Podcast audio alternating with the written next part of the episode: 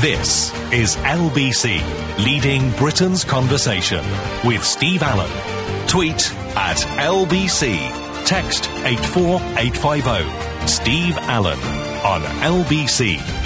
Morning, it's LBC, it's Steve Allen's early breakfast. And you're welcome to it between now and 6.30. So much to get through in the papers, so much to talk about, uh, so many of your texts and emails, 84850 steve at lbc.co.uk. Uh, Gadget Competition Day, huge prize, enormous prize on offer. Who's the Big Brother star who's had a sex change and is now working as a prostitute? The Tory minister in the £200 a month tax dodge, and Cheryl and Cy battle over Louis Walsh. Apparently, she wants him out. What on earth it's got to do with her, I've got no idea. And Kylie Minogue droning on about how difficult she is to live with. All of that and more this morning on LBC. It's nice to be company. Five past four. Very noisy outside. Very noisy outside this morning. Uh, because there was a there's a nightclub next door, and there were loads of people. And there was one girl as I, as I was walking in, and she was with a boyfriend. He, she was obviously, you know, had the word easy stamped all over her, and uh, and she was obviously well the worse for wear. I'm afraid. And and then she kicked a bin, and he went, "Don't be a vandal." You know, talk like that. Don't be a vandal. And so she looked and laughed, and I thought, it's always the fat ones, isn't it? Why do they do that? Uh, eight four eight five oh, Mary. Mary, Mary, quite contrary, says, say what you will about Louis Walsh, she knows more about music than Cheryl Cole. She's not had anything out for three years. Going to fate, fate, fate, fate, fate for the... Rubbish! Absolute rubbish! Dreadful, dreadful. But there again, you have to applaud the, the, the lack of intelligence with the poor girl. As somebody said, and I'll repeat it again because it's a great line, she is living proof of how far you can go based on looks. No talent at all. If she hadn't had the X Factor behind her, you know, you wouldn't even have heard of that record, and I reckon she's gone back on there. I think she still thinks she's going to be a pop star around the world. Well, of course she's not. She's absolutely... Nobody knows who she is. You've got to go and live in America if you want to do something like that. And even will.i.am held his hands up and went, I'm sorry, there's nothing to work with here. Absolutely nothing. It's a bit like, you know, perhaps she needs to turn up on the reunion programme, Pop Stars The Reunion, and she can mix in with that little bunch there who can't sing either. Dreadfully low rent, dreadfully low rent. Kerry Katona Thinks her family would be great for reality TV. It's madness in our house, she says. You'd be surprised. I know, we'd be, we'd be very surprised, dear, if there was anything going on with your house at all. Katie Price, you know, has kept a, a pretty low profile. As she feels, apparent, wait for this one, she's so drained, Katie Price, from fighting with former managers and husbands. It's only twice, dear. Get over yourself. She says, I do try to focus on the positives. You've never focused on positive. You've always been the most negative person anybody's ever ho- heard of. And, uh, and I didn't realise, and I'm sorry to say this again, because we will be talking about the TRIC Awards later on, but uh, Philip Schofield has lost uh, £28. He says uh, his secret is nothing to do with his 40 a day cigarette habit. I thought he'd stopped smoking. I was told Philip Schofield had stopped. hope he's not still smoking. Very unwise. Very unwise. 40 a day habit.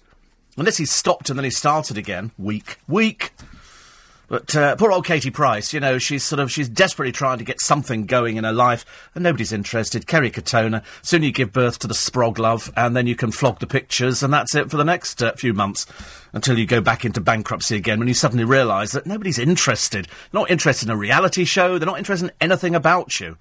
You know, stick with that plank of a bloke that you've uh, you've got. In the same way that Katie Price turns up at Cheltenham. God, you'd think it was that low rent. Couldn't make it up, could you? And she turns up with that Kieran Hayler, who's her husband, but he's been around the block a few times. He's all over the internet in his porno film. It's a bit sad, really. I feel like sending her a sympathy card, but uh, but I didn't. But why Cheryl Cole would want to get rid of nice Louis Walsh, I can't imagine. Why would she want to get rid of him? He knows more about. She knows nothing. She knows absolutely diddly squat. Nothing at all. Useless piece of work. Absolutely useless. Uh, so, Bob Crow, yesterday, I'm about to start recording Russell Watson, and Charlie Girling goes, Oh, it's just dropped on PA. That means it comes up as a flash on our on our computers. Uh, Bob Crow's died. What? Bob Crow? Couldn't believe it. Fifty-two. Looked older, but fifty-two. And uh, the papers said he was death of a working class hero. Well, he was. He was a champagne socialist. He enjoyed the holidays in the Bahamas. He enjoyed. I mean, obviously he had support from his brothers and sisters out there, which was great. But uh, he lived in a council house and he earned one hundred and forty-five thousand pound a year. You tell me, you work out the maths. As somebody pointed out to, was it James O'Brien the other day? Do you think his family will be vacating now so a needy family can take it? You'd love to know how much he left, wouldn't you? That he went in, he apparently had a heart attack, took him into hospital, and he died as a result. Frightening thought. At the age of 52. Very, very frightening. And, uh, and then we had, uh, then we had the TRIC Awards. And of course, we all had to suffer with Susanna Reid. Go away! Go, go away, far away. And the funny thing is that she actually got an award. You'll laugh when you hear wh- what she actually got. It's almost as if they sit down at the TRIC Awards and they make this rubbish up. It's almost as if they make it up. However, the story that really annoys me. Uh, first of all, there's the poor man who bit his fingernails and died because they turned septic. He was a diabetic. He'd already, I think, had uh, his foot amputated because there is that danger if you're a diabetic. If you don't look after your feet, and you've got to look after your feet almost on a, a, daily basis. You know, any hard skin you've got to get rid of, massage your feet with creams and oil. But you do get checked. If you're under the doctor, they will they will check these things for you. There's ample care out there for diabetes. You've just got to be told about it. But after uh, after Bob Crow's untimely death at the age of 52, I started feeling a bit queasy going home on the train yesterday. It's so funny because I always sit in first class because you can on local. There were only four carriages on the train yesterday going to Hounslow, and so I sat in first class because you can't buy a first class ticket to Hounslow, so you can sit in. It's it's a, an unused car. I don't know why they put them on there. Perhaps it becomes part of a bigger train later on. You sit there. It's amazing how many people come in, sit down, look around, then look up at the window with first class and stand up and walk out. I feel like saying to them, you, you can sit here, but I thought, no, why, why tell them? Why tell them? And sometimes there'll be people literally standing outside the first class door, looking in, and there's loads of empty seats. I mean, by the time we got to Twickenham yesterday, there was only me and one other person in first class. And there's people standing outside the door. And I felt like saying, you can come in, come and sit down. But they're frightened too because they see first class and they see, you know, luxury seats in there. And they see a classy person like me and they think, I can't go in there. Because he's obviously bought a first class ticket to Hounslow. I mean, as if. Yes, the, the story that I do like in the paper is the Master Chef Michel Roux Jr. Now, you know what a good guest he was. A really, really good guest for In Conversation. And incidentally, Russell Watson yesterday. Not this weekend, next weekend we'll be transmitting that. We'll be transmitting that next weekend. But uh, he's, uh, he's had a bust up with the BBC over his deal to advertise a brand of potatoes. Spuds. You know, which everybody does. I, I, don't. I don't actually see it. Does anybody have a problem with Michel Roux doing this? Apparently, they've insisted, the BBC, that he stop fronting commercials for Albert Bartlett rooster potatoes, and uh, he's a double Michel. Uh, sorry, Michelin star chef. He said, "I wonder if the corporation understands the, reali- uh, the reality of today's world. I mean, I don't have any problem and the same way that ITV allow Ant and Dec to have all their free plugs on their show, but their Morrison's advert, that runs in the show, their, uh, their stadium tour, that's allowed to run in their show. They're allowed to give copious mentions to all the products that support them. You know, so what's the difference between Michel Roux Jr. advertising potatoes on television? And if you think about it, the BBC really, I mean, he could actually sue them. I'd sue. They let Gary Lineker advertise bloody crisps, don't they? Gary Lineker fronts up the advert and he presents Match of the Day. A spokeswoman said there was no way of making it work with it within guidelines. So Gary Lineker's advertising crisps is okay, is it? Is somebody on backhanders at the BBC? Is it so bent over there that they allow somebody to do an advert which pays him a lot of money? Which is, uh, oh, or is it? Oh, wait a minute. I've just realised. The argument will be advertising crisps has got diddly squat to do with football. That, that, that would be the reason. Advertising potatoes on a cooking programme would be seen as product placement. That's why we had to dump Ainsley Harriott. There was more product placement on that show than you could shake a stick at. It got so stupid, didn't it, that even on Blue Peter, they had to cover up a Copydex label with something else. And also, uh, we can't tell you this is a cornflakes box. We can't tell you this is Fablon. It was just sticky back plastic. A load of old cobblers, isn't it? A load of old rubbish. The BBC's double standards. You remember I told you on EastEnders years ago there was a scene, and and I noted. In fact, it threw itself out the screen at me. They were in Pauline's kitchen, and on the table there was a box of royal jelly capsules. Royal jelly became the big thing. Squeezed out of bees' bottoms, and it came in little phials, and you bought a boxful for about thirty something quid, and you drank it, and apparently it was really, really good for you. I'm, I'm convinced, of course, that it brought on the onset of diabetes, as far as I was concerned. And they had a box on the table in Pauline's kitchen. Michelle Fowler was living there at the time, and the camera zoomed in on it. Actually zoomed in on it. It was the worst case of product placement. And I thought, that is too. Somebody's on a freebie here. Somebody's been, you know, somebody's been paid to do this. What happened? By the time they got to the repeat, it had been cut out of the programme. They'd taken it out. Obviously, somebody had gone, What the hell are you doing? We'll get into big trouble. It's all right, it's already gone out. That's okay. It's like, you know, very rarely can you identify a piece of music played in The Rover's Return. Sometimes you will because it's a favourite of the producer. But they have to be quite careful. But you can't. If you're doing a scene in, in Rita's Tobacconist, they've got to have packets of cigarettes and sweets up on this because that's what they've got in there. What else can you do? But unfortunately, as far as I'm concerned, Gary Lineker flogging his tatty crisp adverts and uh, Michel Roux Jr. flogging his potatoes, they're exactly the same thing. Why shouldn't they be allowed to? Didn't Carol Vorderman have a problem with this one? Wasn't she advertising washing powder or something? And Channel 4 went, you can't do that. They became quite sniffy about it. I'm sure there was some, was some reason. But uh, either way, I think it's a great shame because he's a lovely, lovely chap. If they allow Gary Lineker to do it, why not him? Everybody else appears to be at it on the BBC. There's all sorts of people. They, they, they did away with that archaic law about you can't advertise something. If somebody wants you, then they're going to use you.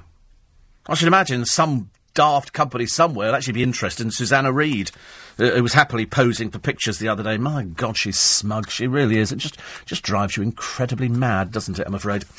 Uh, what is it? It's quarter past four. Nick Ferrari back in the hot seat this morning from seven. He'll continue reaction into the union leader Bob Crow's death and asking was he good for London. Certainly made headlines. Plus, why are Chinese teachers coming to the UK to teach our kids maths? And can we ever say ADHD is a myth? Nick Ferrari and the team this morning looking at the papers. Oh, it's Jonathan Shalit. He's back in again, chairman of ROAR, leading music and TV agent and visiting professor at Henley Business School. He'll be up now. He'll be up now. He'll be just he'll be going through the wardrobe. It's like it's like uh, going oh, that one. That'll be the outfit today. You know, strangely drawn to certain things. I think leopard skin thongs are quite nice. I see no reason why I shouldn't be wearing it in the studio. Uh, so after poor old Michel Roux Jr. saying, "Listen, why can't I advertise potatoes?" You know, I'm on television. What's the point of having him? You know, perhaps it'd be better if he advertised football, would it? Gary Lineker allowed to get away with it, but I've always thought there were double standards at the BBC. There's uh, there's so much going on that people aren't aware of. However, CBBC and CBeebies could close under plans to make licence dodging, the TV licence dodging, a civil offence rather than a crime. I don't see how that would work, but anyway. Uh, Director of Strategy James Purnell predicted non payment of the annual fee would double for its current 5% deficit. Uh, and he said that would be £200 million we lose every year if they make it into a civil offence, which is the equivalent of all of BBC4, CBeebies, and CBBC. That costs 200 million, does it? For that pile of rubbish. Oh, and mind you, I suppose good news could see the end of Dick and Dom. That'd be quite nice. But I mean, so they get rid of all of that's cost 200 million, does it? Good God, I didn't realise. Uh, he said the proposal would penalise the poor by taking away the court's ability to match the penalty for evasion to the income of the household. Well, I used to have a friend of mine, a former copper, and he used to go out and collect licence fees. He said people would stand there blatantly going, I ain't got it. He said they never were prosecuted. I think you'll find there was something like 70 prosecutions in a year. It, that was, it, was, it was pathetically bad, I'm afraid. Somebody else pointed out, after this flight vanished and we're still no nearer, surely a load of people on that plane, what have I done with it, uh, must have had telephones. They must have had telephones. And there is an app whereby you can find my phone. Surely, if these people, unless it's gone under the ocean and the phones are washed out, but I mean, if they hadn't opened the doors and this this plane just came down, and uh, believe you me, we have no idea what happened to it, it's just vanished off the face of the earth, then there is a, it could be sitting under the ocean at the moment. We don't know, and there's some parts of the ocean, I don't know, it could be a mile down.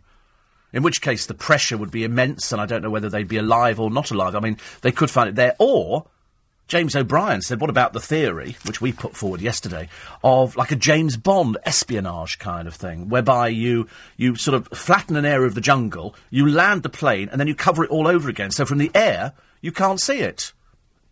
I mean, that, that could be a possibility. And I, I only say that because anything could be a possibility. It could absolutely be just about anything. We've got no idea where it went to. It just literally one minute was there, the next minute, gone vanished completely off the face of the earth. No, no last message. No, we've been taken over by hijackers. No, the engines have failed. Nothing came back. No black box sending out a signal. I appreciate the fact that sometimes they get found years later, two years, I think, in one particular air crash.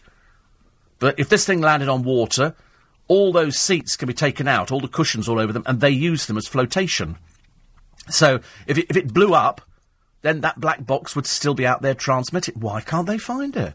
They can't be that incompetent, surely. With the modern technology, this thing should be of, it should have been found by now, but it's now running into days, and the longer it goes, the more difficult it becomes to find it. Nobody's claimed responsibility, nobody's shot it down. I wish, you know, I wish, I wish somebody had come forward and said, yeah, we actually shot it down. People's Liberation Front of a tree or something, I don't know. Chris says, I didn't realise till yesterday how much Bob Crow was really liked. Yes, it's funny, isn't it, that they, they like him after he's dead. When he was alive, nobody liked him at all. They all hated him. Everybody hated him. Every newspaper pilloried him. You know, nobody liked him at all. The moment somebody dies, they go, well, what a marvellous man he was. It becomes a little bit hypocritical, I'm afraid. A little bit hypocritical. Everybody's saying what a great person he was. It was only a few union leaders that they trotted out for the uh, for the television cameras to say, you know, he was loved by his members. And I, I firmly believe he did what he believed in. Still can't believe at 52 somebody can drop dead, but I mean, we've had people drop dead at a much younger age than that. That's the, that's the big problem, isn't it?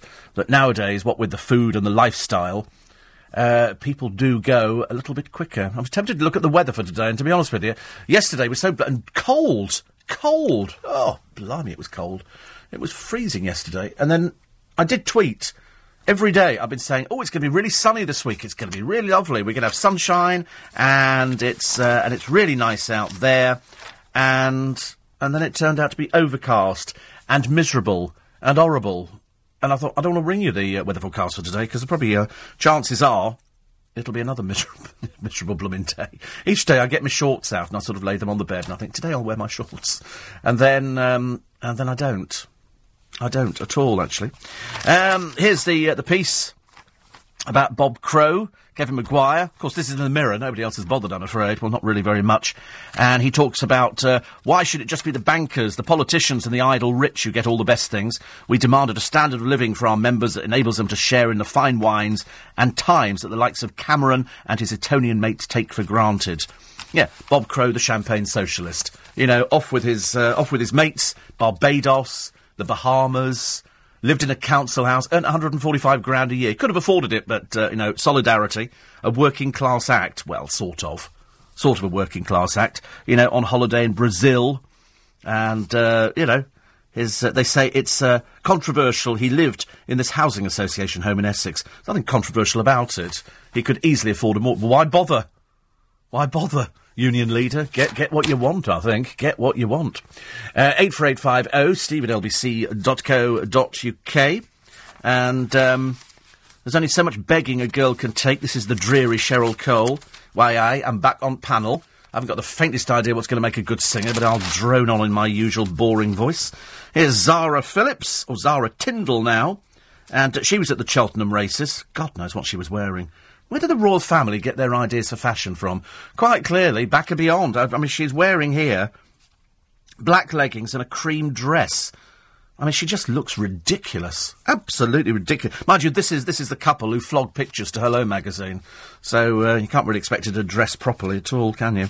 And uh, they've got the ex Barclays fat cat, Rich Ricci, enjoying Champion Day, doffing his hat as his horse won. I can't quite get excited about horse racing. I've been before. It's not really, you know, it's not as exciting as it is in the film Mary Poppins, because I quite like that. And I quite liked it in My Fair Lady as well. That was, that was very, very good as well. Uh, Carol Vorderman, let's switch off big energy bills. I like Carol. I think we should get her back in for another in conversation.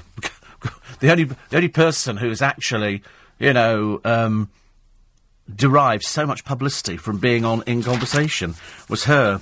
Oh God, we're still doing Liz Kershaw's story here. And uh, she talks about Savile was menacing and revolting, asked to pay tribute on air. I said that one day the stories had come out. Great to say that afterwards, isn't it, really? I suppose you can say anything you like. Oh, yeah, we all knew about that. Oh, God, one day these stories will come out. Really? Nobody else around you seemed to know anything, dear, so I don't know why you would be different from people like that. The Prince's Trust has saved my life, and I will tell you, uh, I will tell you about, um, about the man who went on Big Brother and he's had a sex change to work as a prostitute because he can't get a job. So he's had, well, he, he's not on a complete sex change. He's had sort of what they call half a sex change. It's like, you know, saving up for the rest of it. And he's now working as a prostitute. Very pretty person. And I'd, I'd completely forgotten about him. Whenever they say a big brother person, I was thinking, I wonder who that is. you know, hoping it's going to be somebody that you remember, but I sort of remembered him. And still droning on, I'm afraid. It's uh, Price is Wrong. Uh, sometimes, fairly often, says, uh, who's this? This is Clemmie Moody, I think. Uh, she talks about Jordan, one of those celebrities who, who gets it wrong with the birds and the bees. Uh, whilst denying claims she's trying for another baby, she writes nonchalantly in her Now magazine column, well, she doesn't. She can't write for toffee, as we all know. I don't use contraception, but I'm not planning to get pregnant. Incredible, says Clemmie. Incredible. Completely missing the point that babies can be made whether we plan them or not. Katie Price sounds like she's promoting reckless, unprotected sex. Well, she's thick as a brick, as everybody knows. Obviously, it's not great reading for her tens of impressionable young teenage fans. Oh, I don't think anybody looks up to her anymore, do they? They look at her and they really laugh because she looks so horrendous. She says here, whilst it's one thing not to use contraception when you're a married woman in a loving relationship like Katie, they have to put that down. Uh, it's quite another for any adolescent girls who could be reading her weekly column. She's been branded dangerous and irresponsible. I think just idiotic. Just idiotic. And she went to visit the Cheltenham Festival and uh, with her husband, Kieran Hayler, and yesterday says, I was amused to hear that a magazine says I'm trying for a baby girl. Jet is only six months old, and I haven't got my body back yet. The last thing I need now is another screaming baby. It's ridiculous. Mind you, I mean, you can't get any thicker than poor old Katie Price. But uh, it's great, really, darling. But great that you're still dragging round the same tatty old lines that you dragged round before. Uh, Real Britain. Benefits changed my life. Don't let the Tories axe them. I'll have to come round to that one a little bit later on. And um, very strange here. This is a, a, a dozy council chief who advertised a local wedding fair on their website four and a half thousand miles away. Four and a half thousand miles away. Uh, one here, Steve, in 2010, after Cheryl Cole left the X Factor, she tweeted, It was a great experience and good times, but now it's part of my past, ready for new things. Uh, unfortunately, John, there were no new things. There were new things. She tried it in America, it failed miserably. Her singing career, went nowhere. She sat around twiddling her thumbs. I mean, she might as well have got a job in Sainsbury's stacking shelves, although I suspect she wasn't quite up to it. And so now she's uh, she's had to go crawling back to the X Factor because they've lost Nicole Scherzinger. To be brutally frank with you, you know, at the end of the day, I'd rather have Nicole Scherzinger than the dreadful Cheryl Cole. I'm just, you know, I'm not interested in her opinion or anything. And, uh, and as for the front, it cannot be true that she, she wants to get rid of Louis Walsh. That would be a very unwise thing to say because Louis and Simon go back donkey's years. I mean, they are, they are very, very good friends. It's as simple as that. They don't, uh, they, don't they don't sort of, you know, fall out over anything. They're very, Louis Walsh is a very, very easygoing person, whereas Cheryl Cole, I'm led to believe, is a bit of a nightmare. Not the brightest penny in the box. Coming up, the news about prescription charges that are on the rise. How much are they going up by? LBC News Time. It's 4.30. Morning, nice to your company. It's Steve Allen's early breakfast. This is what everybody wakes up to, the 4am spikers. They're all there, all the way through. Thank you very much indeed uh, for, for joining us on LBC. I don't care where you are, you might even be in Blackpool. Hello! Have to do that, you know, makes people feel happy in Blackpool. Or Birmingham. I can't do a Birmingham accent. I probably could have. I thought it's Brummy, isn't it? It's Brummy. Um, one judge has said that postal voting is wide open to fraud and should be scrapped in its current form. Because uh, apparently, they, they did a big piece on the television yesterday. I was sitting there watching, thinking, postal voting. I mean, in theory, it should be somebody who's just out of the country. But there are certain communities that fiddle postal voting and they were trying to get them to say which communities are prone to to, to rigging things, and uh, they were they were going around the houses, going around, the, and Iain Dale was on there going, "Come on, which communities? Come on, tell us which communities." And uh, and the two guests were going, "Well, East Asian." I didn't know where East Asian was, actually. I'm not too familiar with that. But that was the best that they came up with. But apparently, that's where all the vote rigging comes from. And so somebody would turn up at the polling booth with sort of a big wad of about 50 postal votes. 99.9% of them fake. And so they've said that, you know, you have to scrap the postal vote on the election. You can't vote, it's your problem. You know, I think pe- people should make make things quite clear. But I mean, they've had also they've had dead people voting, you know, because it's it's a fiddle. That's uh, that's what it is. Uh, another one here um, from Ellie, who says, "I can't believe you like Lily Allen. She's got no talent. No, no, she's no, she's great, Lily Allen. I'm a bit bored with her. A bit bored."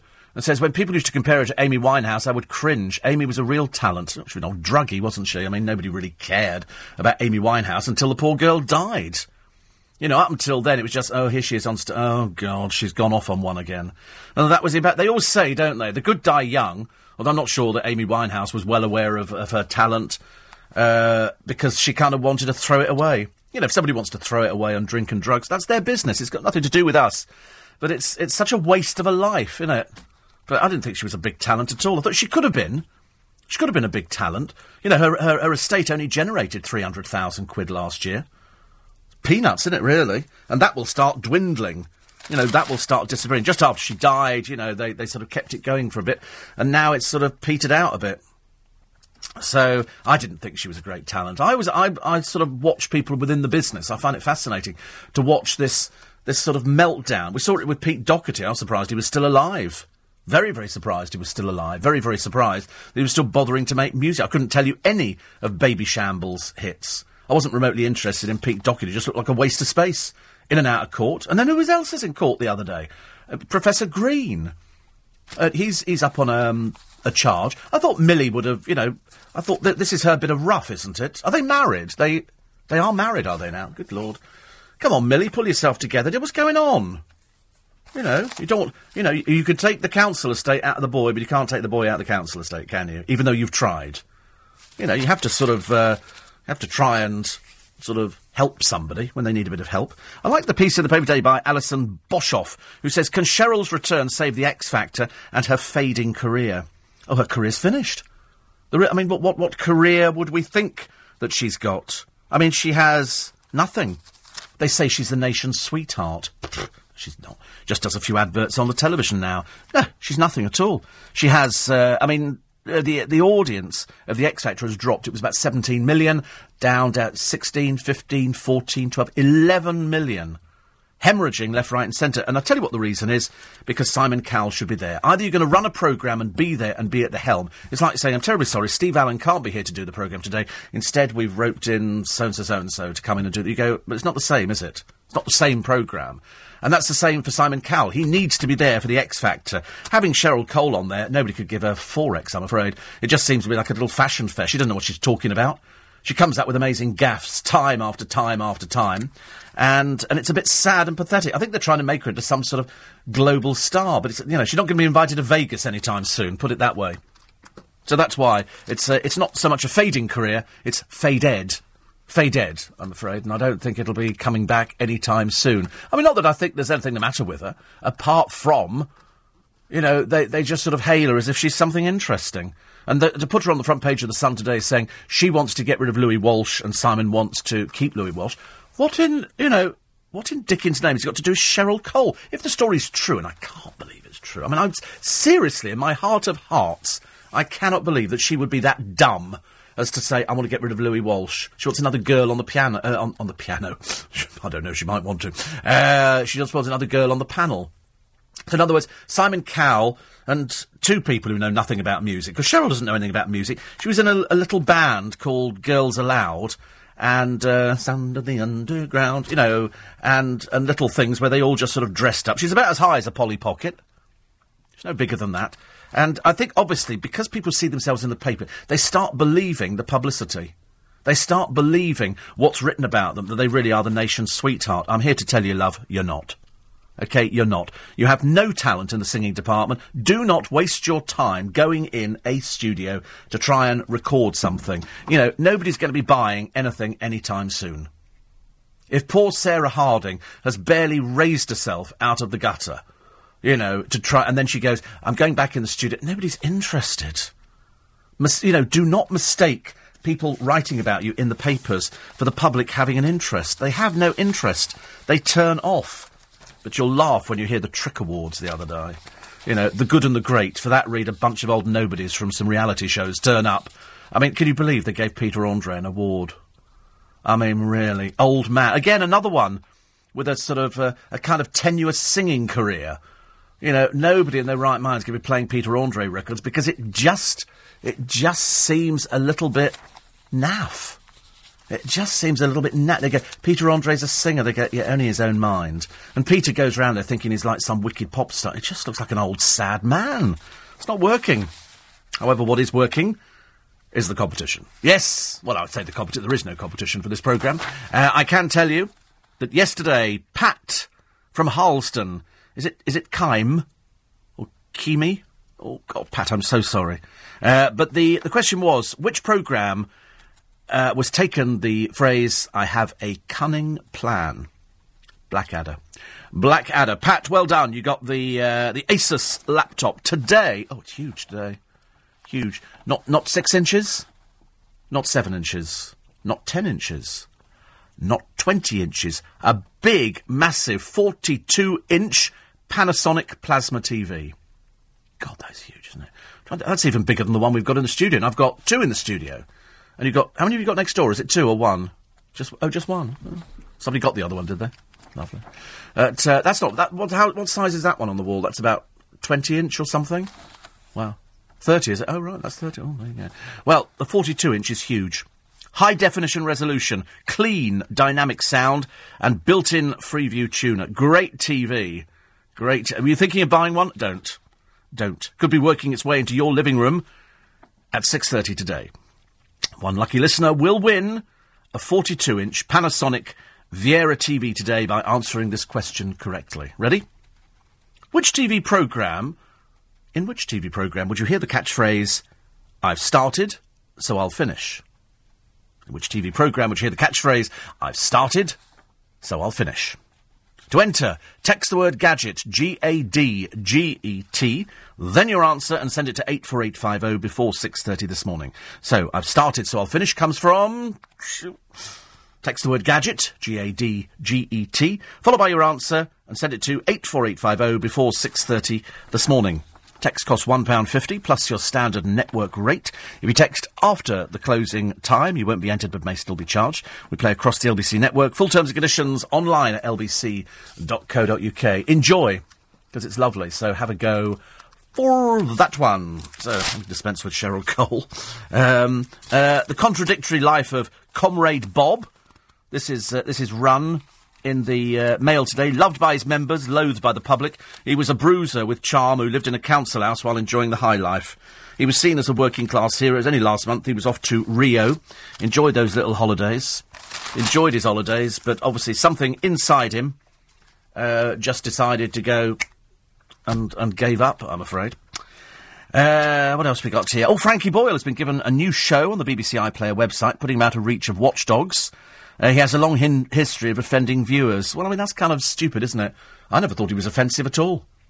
If you if you go to a Frankie Boyle show, it'll be packed out. There won't be a seat in the house or dry eyes by the end of it. He insults everybody. He is rude about everybody.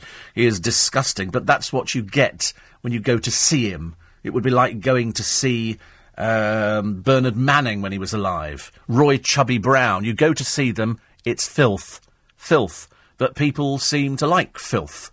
And so that was the kind of market. I mean, some of it was very, very clever. Sometimes you would sit there and go, oh, Frank, I can't believe you've said that. you know, other people might have said it in the pub. I'm sure that there'll be jokes about Bob Crow before the day is out. There'll be something, won't there? You can just tell. But what, what's interesting is that Frankie Boyle is back on the screens. It's a shame that he doesn't have his column anymore in the paper because I used to think that was very good. I, I quite liked it. I, I, can't think of the reason or why they actually ended up dropping it. There was no, uh, there was no logical reason why they got it, apart from the fact that they said he was offensive. Shouldn't imagine he bothers. He's probably laughing all the way to the bank, all the way to the bank. Uh, Mary Berry, Sarah Vine. Says, uh, readers, I saw it with my own eyes. On Monday night's cookery show, Mary Berry dropped the following bombshell. I like to serve the cheese before the pudding and then went back to presenting her programme as though the world of aspirational middle class dining had just not turned on its axis. Whatever next, said Sarah Vine, the Dowager Countess telling Carson to scrap the fish course. Can't quite get that one at all. I mean, lots of people have their cheese before their before their dessert, don't they? Before their pudding. I love Mary Berry. I think she's fantastic. Wait, wait for this. You'll love this one. Hold your hands up, okay, and go. No surprise there, Steve. If you watched my big fat gypsy wedding, there were a lot of parts of the programme where men appeared pixelated. It was because they were coming out of prison. And now the jail inspectors say one in 20 prisoners, one in 20 prisoners are either gypsies or travellers. One in 20 prisoners. 4,276 prisoners in England and Wales uh, being from those groups. They are either from the Romani or traveller community. So does that mean they just thieve? I mean, we know we've seen people on the television. We know that they thieve. We know that they, they don't pay tax. But one in 20, that's extremely high. Extremely high. A Ministry of Justice spokesman says, We are committed to ensuring fair and equal treatment for all prisoners. But the trouble is, I mean, there was some, some gypsy pickpockets, the rosters, who stole from at least 185 commuters on late night trains leaving London. They built mansions in Romania. There are around 85,000 inmates in England and Wales. The population of women prisoners is nearly 4,000. In the report, prisoners were asked to identify themselves as gypsy, Romany, or traveller. Romany or Roma speak the Romani language, or they did so in the past, uh, and it's the uh, the Scottish, Welsh, and Irish travellers who live nomadically. Well, they don't actually. They they sort of take on a bit of land and they put up these Portakabins. You could see them all over the place. But as I say, I don't know really. I couldn't care less. You know, one, once they catch people and put them in prison, I'm not remotely interested in which ethnic background they come from. I know in some prisons they've had to build mosques because there's so many Muslims in there. You'd be telling me next there's, a, there's lots of people over five foot six in prison. You know, you can identify all sorts of groups. But all I care about is somebody pays tax. If they don't pay tax, I want to know what the hell the government's doing about it. You know, it seems to be so easy to come in and rip people off, and you've had all sorts of people going around saying, oh, your chimney needs doing, or that needs doing. And then the police turn up with a film crew, and immediately start backtracking. You've seen loads of people who, uh, who rip people off. They put them on television programmes, They're now one in 20 in prison, gypsies or, or travellers. Just dreadful, isn't it? Um, there's a bid to save Captain Scott's lost pictures, which I'll tell you about a little bit later on. Teresa says Cheryl versus Louis is for publicity. It's all a load of tosh. I absolutely agree. I absolutely agree. I mean, I think, to be honest with you, it's um, it's drummed up to try and get some interest in the programme. I don't. I mean, I can't believe she'd be that stupid as to diss Louis Walsh. He just sits there. We know he's. You know, you know what his track record is. It's as simple as that but he's such a nice person on the programme. He's, he's inoffensive, whereas she's desperately fame hungry, but with nothing to back it up. At least he can back it up. She can't back anything up at all.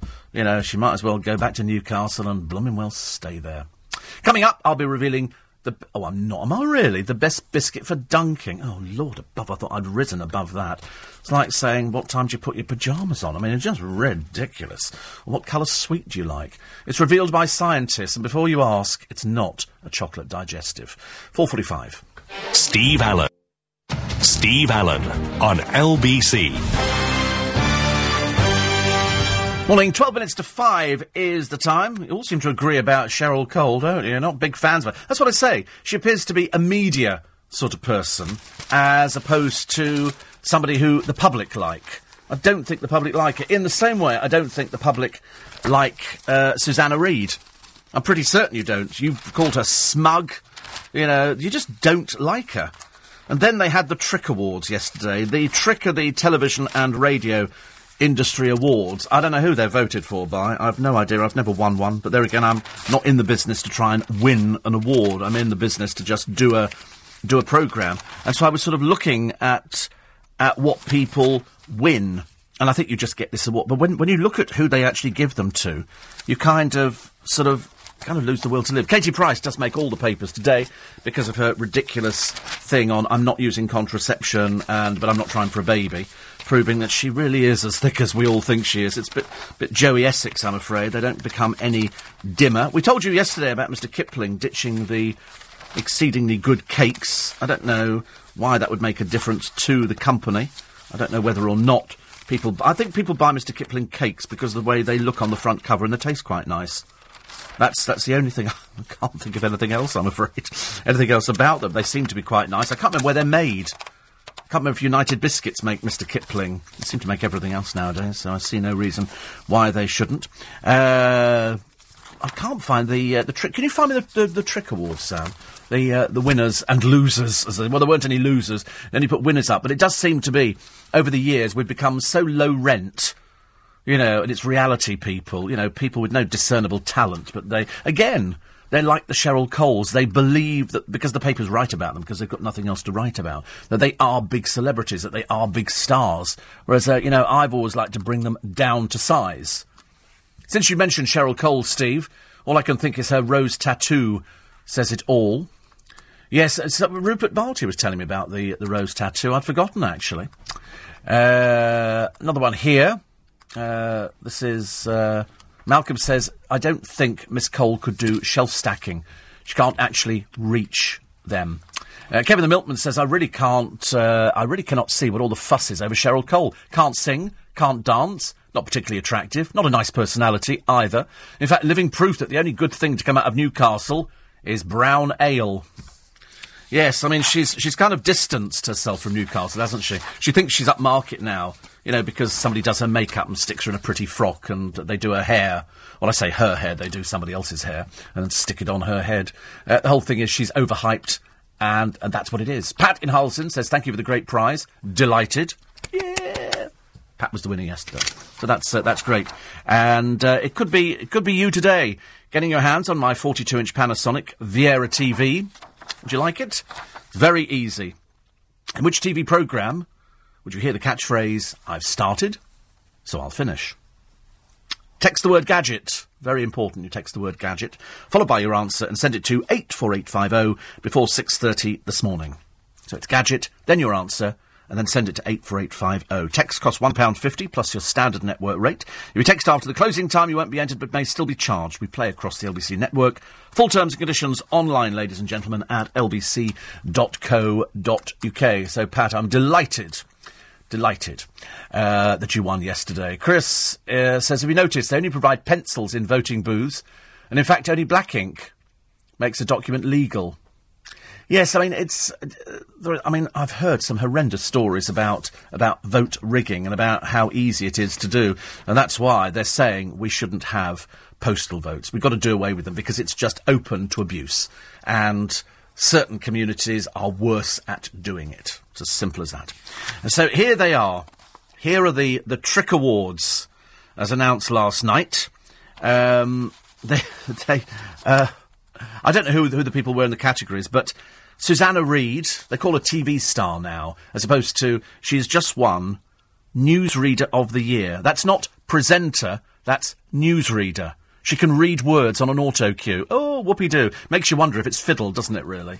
Makes you wonder if it's fiddled. because to be honest with you, one person reading, as long as they don't trip up over the words, is this exactly the same as another person. So it could have gone to just about anybody. But because ITV have signed her for a huge amount of money, and they think, and I think you're going to prove them wrong, they think that she is the saviour of breakfast television. I don't know why. Smug.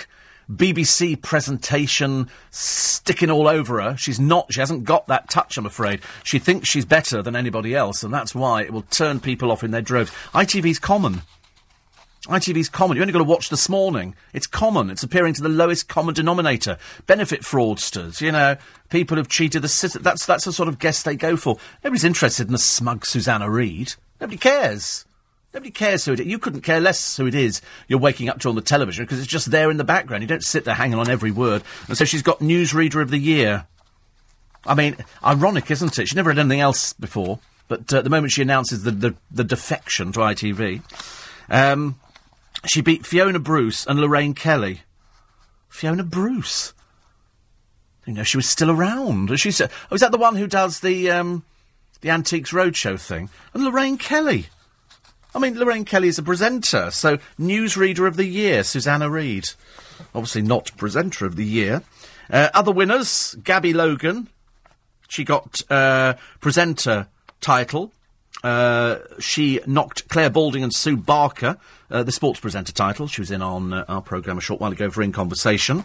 Uh, Doctor Who won HD Drama Programme of the Year, beating Downton Abbey and Call the Midwife. Who's watching Doctor Who? Who is watching it? Not me. Not me. Uh, Claudia Winkleman and Paul O'Grady lost out to Ant and Dec again. it's a shame. They, they might as well just send them the award to home. Saves them putting a suit on and turning up. Let's just send. send uh, uh, we've got some more. Oh, send it to Ant and Dec. Okay, they won it every other year. Don't ever. It, it's like you know, if ever anybody said to Claudia Winkleman, "You're up against Ant and Dec," she should have just held her hands up and gone, "Shoot me now. I'm going to lose out."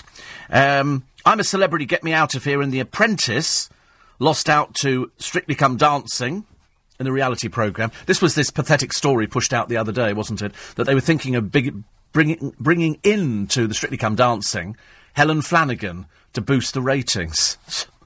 you really want to go low rent, why don't you put Cheryl Cole on it and really take it down market? Coronation Street, Beast, EastEnders and Emmerdale. Which is a shame because I think Emmerdale's good. I think it's got some really great storylines. There's a bit of naff acting going on at the moment. There's a few people in there who they should be dropping from a great height, I'm afraid. And EastEnders I have not seen. I have not seen. Uh, the satellite digital TV personality, Peter Andre. Well, hilarious. Hilarious. What's he been on recently? Is he on anything at all, apart from Planet Peter? Uh, the weather presenter is Carol Kirkwood and it's going to be raining here and here and sunny here. Would you like an award? What, for just doing that? Yeah, thank you very much indeed. Um, news presenter stroke reporter Susanna Reid. Perhaps that's what she's going to be on that daybreak program. They can't have her actually if you're fronting it. She's going to come over as way too snooty, I'm afraid. Soap personality is Ashley Taylor Dawson. He plays Darren Osborne in Hollyoaks. You'd have seen him because he did another program on the t- he might have done Dancing on Ice. He did Strictly, did he? Oh right, Ashley Taylor Dawson. He's a lot older than he looks, but I quite, I quite like him.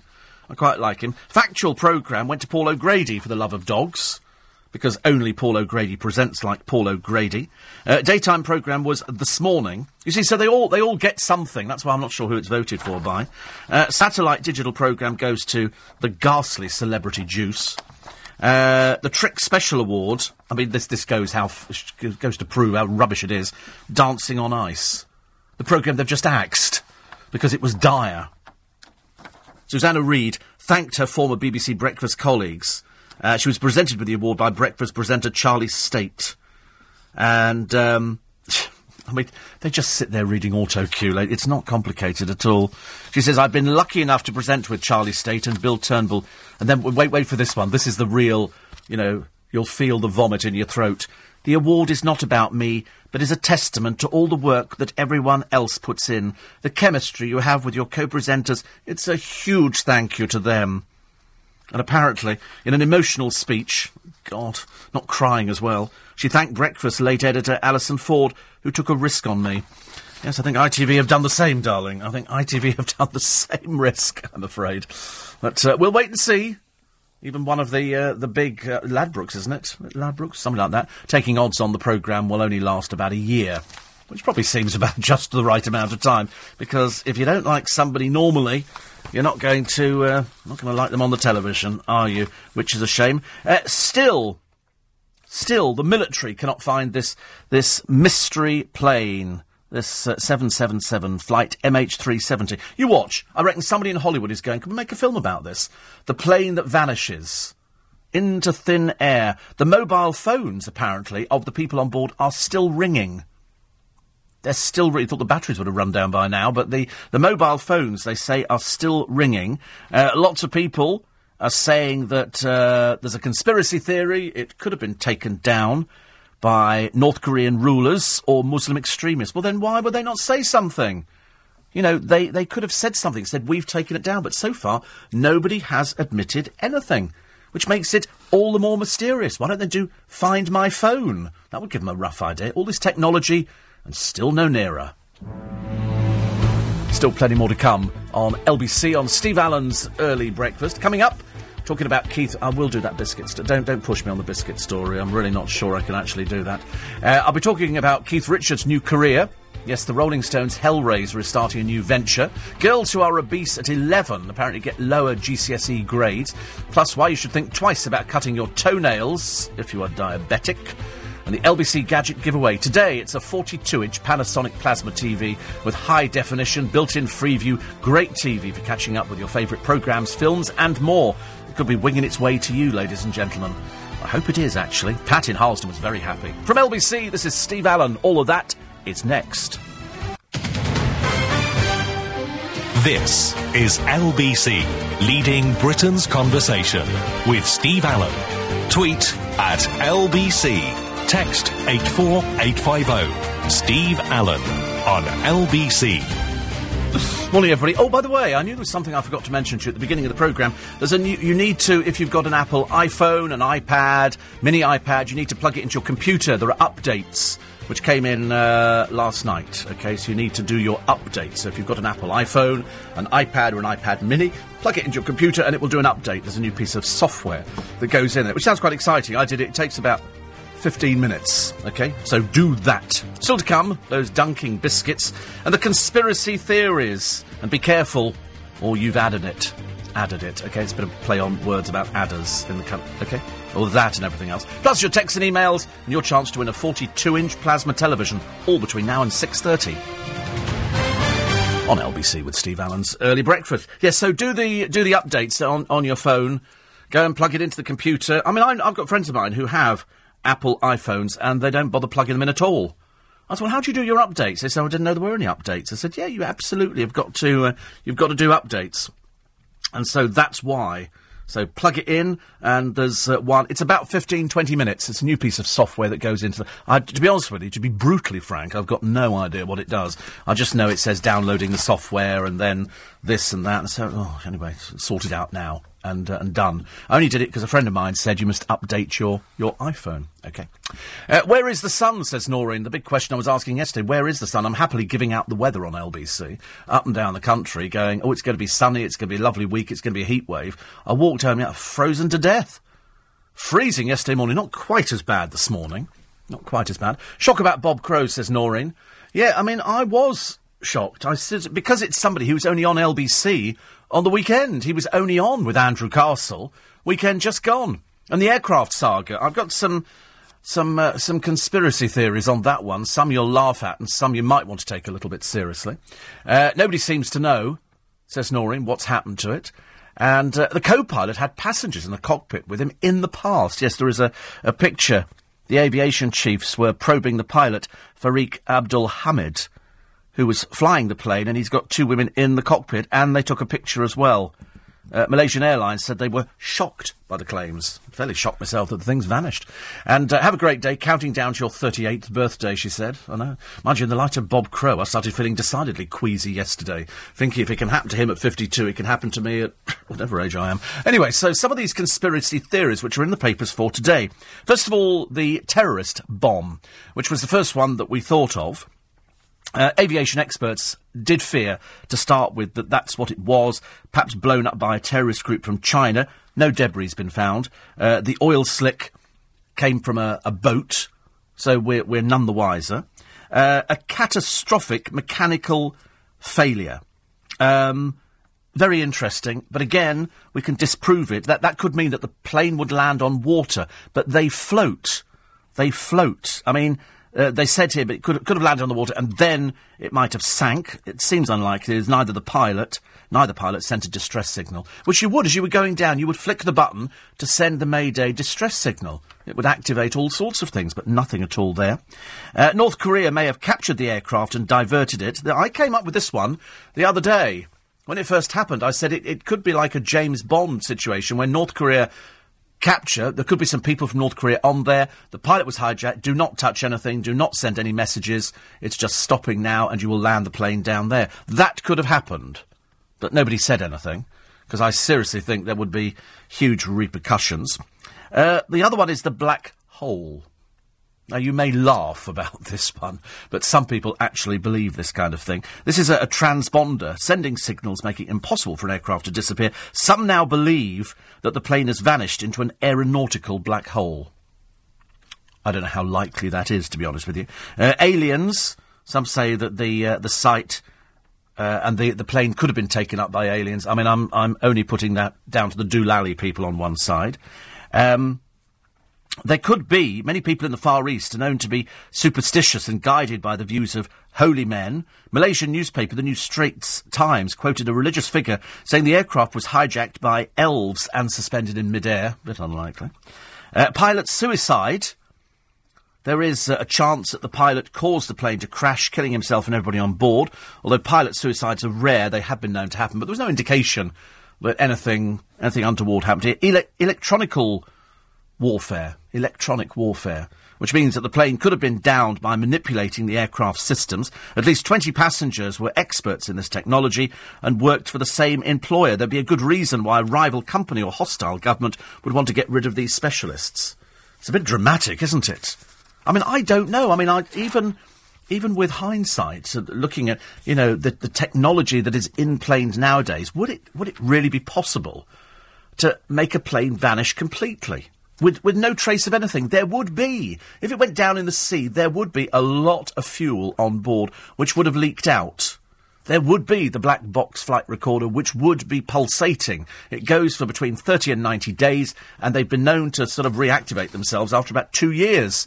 They found bits of the debris, but they couldn't find the black fi- flight recorder, and then they eventually find it. People's phones, apparently, are still ringing. They're not going to their answer phone, not straight away. So that indicates that uh, somewhere, they might be somewhere, you don't know. You don't know. You have no idea whether North Korea decided to take the plane, but then somebody would say something. What are they going to do? Rebrand it or something?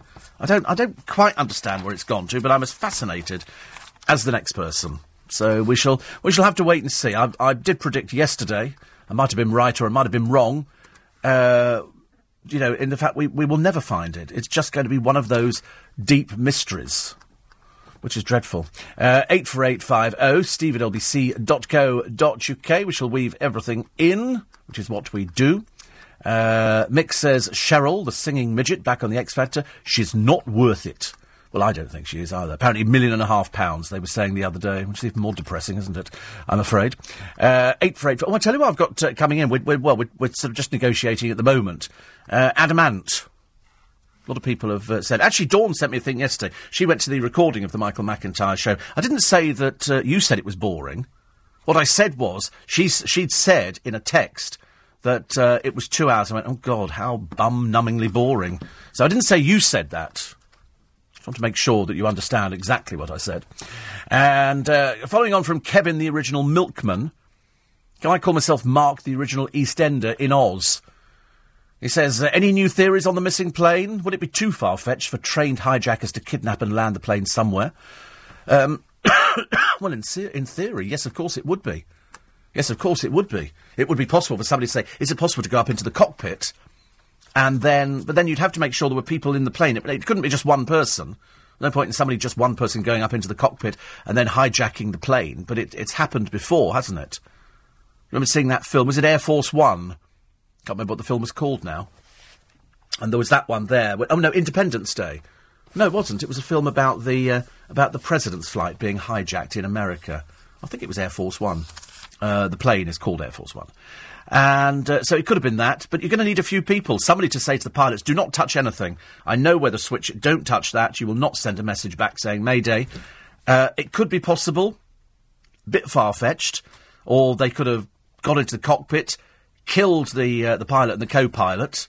But then you're not going to set fire, you know, you're not going to use a gun on a plane for fear of putting a hole in the fuselage. That's not going to be happening anytime soon. I'd be very, very surprised. So, in other words, we're back where we started. We've got no idea. We're clutching at straws, I'm afraid.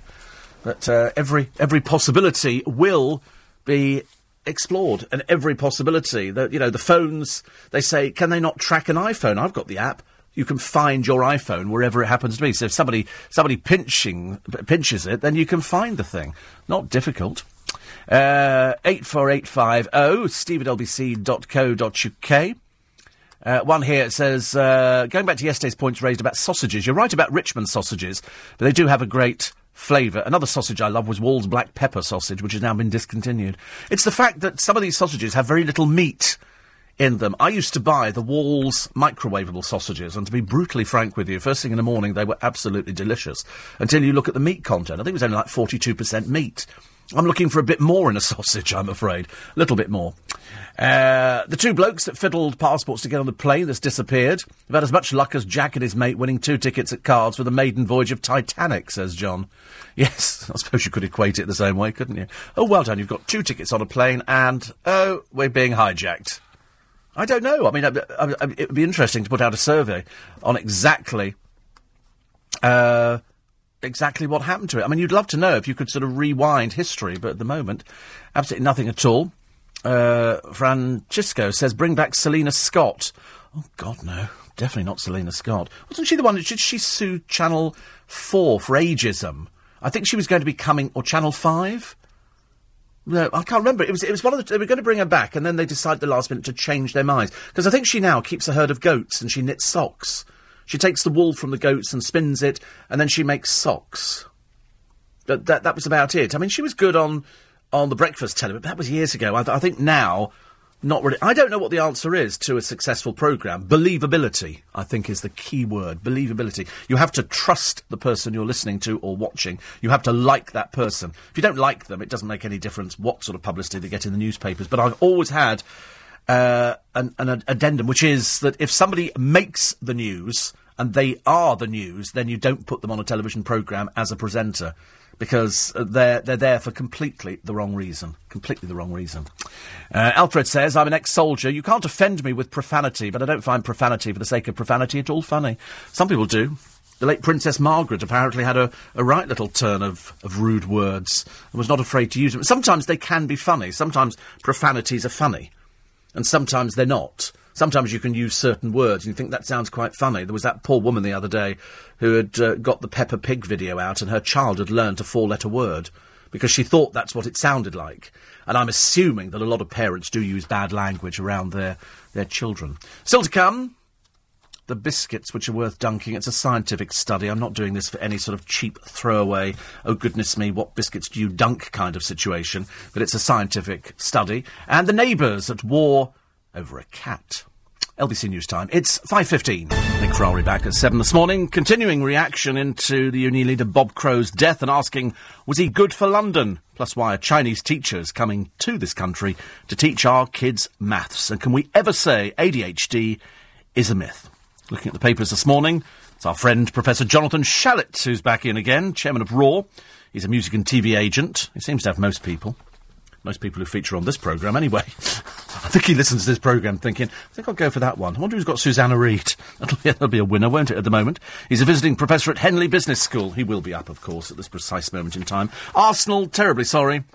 Yes, the, the draw in Munich, not enough to prevent the Champions League exit. Eliminated at the first knockout stage for the fourth successive season, despite a battling 1-1 draw with Bayern Munich. So, uh, sorry about that little bit embarrassing. I know that Neil is absolutely gutted, as indeed is uh, many, many other people. Somebody wrote to me saying, I had no idea that you were a gooner. I said, well, I've had lots of diseases in my time. You know, I've managed to managed to escape most of them at the moment, but uh, not much, uh, not much good, I'm afraid. But there was a documentary on the television about uh, Arsenal and England's Ian Wright. He says, lovely bloke. Yeah, actually, I heard. I mean, I, I don't, want to put the cat among the pigeons and upset you, Neil, but uh, he used to present a programme on the television, and it used to take them for ages to get it right because he's he's not a particularly good presenter. It actually it took them almost as long as Michael McIntyre to do a programme. So, but anyway, he says uh, if you get a chance to watch it, it's touching, honest, and genuine. If you don't like football. He says, I've sent you a little link when Ian meets the teacher who took him under his wing, who Ian believed had died some years earlier. So there you go. He says, re Bob Crow, admittedly not everybody's cup of tea. He did stick up for his members and wasn't afraid to stand up and be counted, something many MPs could do with ad- adopting and thoughts to the uh, to the family. Yes, I mean, the, it's funny, the, the, moment somebody dies, out come all the, uh, the people going, oh, he was great, he was this and that. You know, week ago, they're just pulling him apart. You know, he, he believed in it, I suppose. He was a bit of a champagne socialist. He enjoyed the finer things in life. And that's the way he worked. The interesting thing will be who's in the front running to take over his job? Is there anybody out there who has got as much, you know, charisma, chutzpah, whatever, whatever you want to call it from Bob Crow? Is there anybody out there who has actually got that? So far, I haven't seen any names emerging. I've seen a few union leaders being interviewed, but I haven't seen anybody who's actually uh, put themselves forward to say, uh, I, I, could, uh, I could run the RMT. Um, I have done the update. Comes down over Wi-Fi, says Steve. However, since the update, I've now got an arrow icon next to the alarm clock symbol that I cannot get rid of. Noticeable changes so far have been the end call button whilst making a call. Yes, I'll tell you what I noticed sending texts. The text uh, has come up differently. It looks darker. It looks much, much darker. Um, and I, that I noticed straight away. Whether I mean, to be honest with you, whether or not that's that was there beforehand, I don't know. But I'm sure it was it was paler. So I did turn off the Wi-Fi yesterday. I don't know why I did. I just thought it was using up too much power. It probably isn't. Probably isn't at all. Shall I tell you the weather for today? I don't really know whether I should bother. Saying as the last few days I appear to have got it spectacularly wrong. Today, areas of mist and low cloud will clear. Long sunny spells are expected across most of London and the south east, feeling pleasantly warm by mid-afternoon. I don't believe it. I've read this uh, this out every day. At the moment, 4 degrees centigrade. It'll reach 14 later on. Double it, add 30. 34, 64 degrees today. Tonight, mist and cloud spreading eastwards. Cloudy night with light winds. And then tomorrow, dry with sunny spells. Friday, bright with sunny spells. And Saturday, Sunday, breezy, mainly dry, bright. It's lovely, isn't it? I'm off to the cinema today. I'm going to see a, a new film which I'm looking forward to. I hope I don't fall asleep. I'm dreadful at these. You go along to these preview cinemas, and uh, there's about 50 seats in there, or so. sometimes they're a bit smaller than that. I've sat in some, some. I've been to hotels, into their screening rooms, but th- this one is one of the big, uh, big film, film companies today. And I know I shall sit down there. It's like sitting in an armchair, and you just kind of, just sort of nod off. If the film doesn't grip you, you know, then you you do tend to nod off. The story I mentioned at the beginning of the programme makes the front page of the Metro today, and it's the story of a nail biter. Be warned, nail biters, this is not a pleasant story. Um, John Gardner chewed his finger ends frequently. He contracted a septic infection. He was a diabetic. It killed him days after his 40th birthday. Uh, he's a former amateur football referee. He died as he recovered from an operation to remove the tip of a finger. And uh, last night, his mother Jean claimed more could have been done to help him, and his death should serve as a warning to others who bite their nails. I bite my nails. I was getting it's. Actually, I saw another one of our presenters, uh, one of our sister stations, yesterday. I went up there uh, stairs to record Russell Watson, and this presenter was biting. I said, "Don't bite your nails." But it's an, you know, if you bite, it's like the funny thing is, is it's smoking. It's smoking all over again. If you're a smoker, you love smoking. If you're a non-smoker, you can't quite understand why people still smoke, knowing the damage it's doing to them. If you're a nail biter, nobody can ever understand. I used to be able to bite my toenails. Many, many years ago, it has to be said. There's no chance of getting anywhere near them at the moment. But his fingernails were always in a, a very bad condition. Um, he had endured a fairly difficult life. He did suffer from depression. Okay, so let's let's not sort of say it was solely down to the fact that he was biting his nails, but unfortunately, being a diabetic, you've got to be extremely careful. He had a leg amputated a few years back because of his diabetes, but he, he died two weeks after. I mean, he did get, you know, as much as, you know, you can say, a high standard of care. But at the end of the day, it turned septic. They removed the top of his finger, but unfortunately it spread and he died as a result. Whether or not that puts you off biting your fingernails, I do not know. I have no idea. Uh, 84850. Steve says uh, if phones are still ringing, this is for the the doomed plane, they would be able to triangulate to within 50 metres of where the phones are. I find it hard to believe they wouldn't have done it already. I'm assuming they've tried everything, and that's why they are, they are none the wiser. I mean, I'm assuming, I mean, they can't be that daft. They must have tried everything, mustn't they? Take me back, says Richard in Wapping, to the old days when only men would read the news. Robert Dougall and Reggie Bosanquet, or Booze-a-lot. Yes, he, he was, he was, I'm afraid, sozzled a lot of the time. Bless his heart. Uh, what have happened to the old Trevor McDonald? Is he still doing the rounds somewhere, or is he retired? And who the hell is Carol Kirkwood? New one on me, says Steve. I think she reads the weather on on a on a, a TV station. Is she on the BBC or something like that?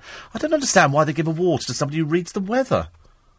It's not like she goes out there and had to look at her Stevenson screen, is it? Perhaps she does, I don't know.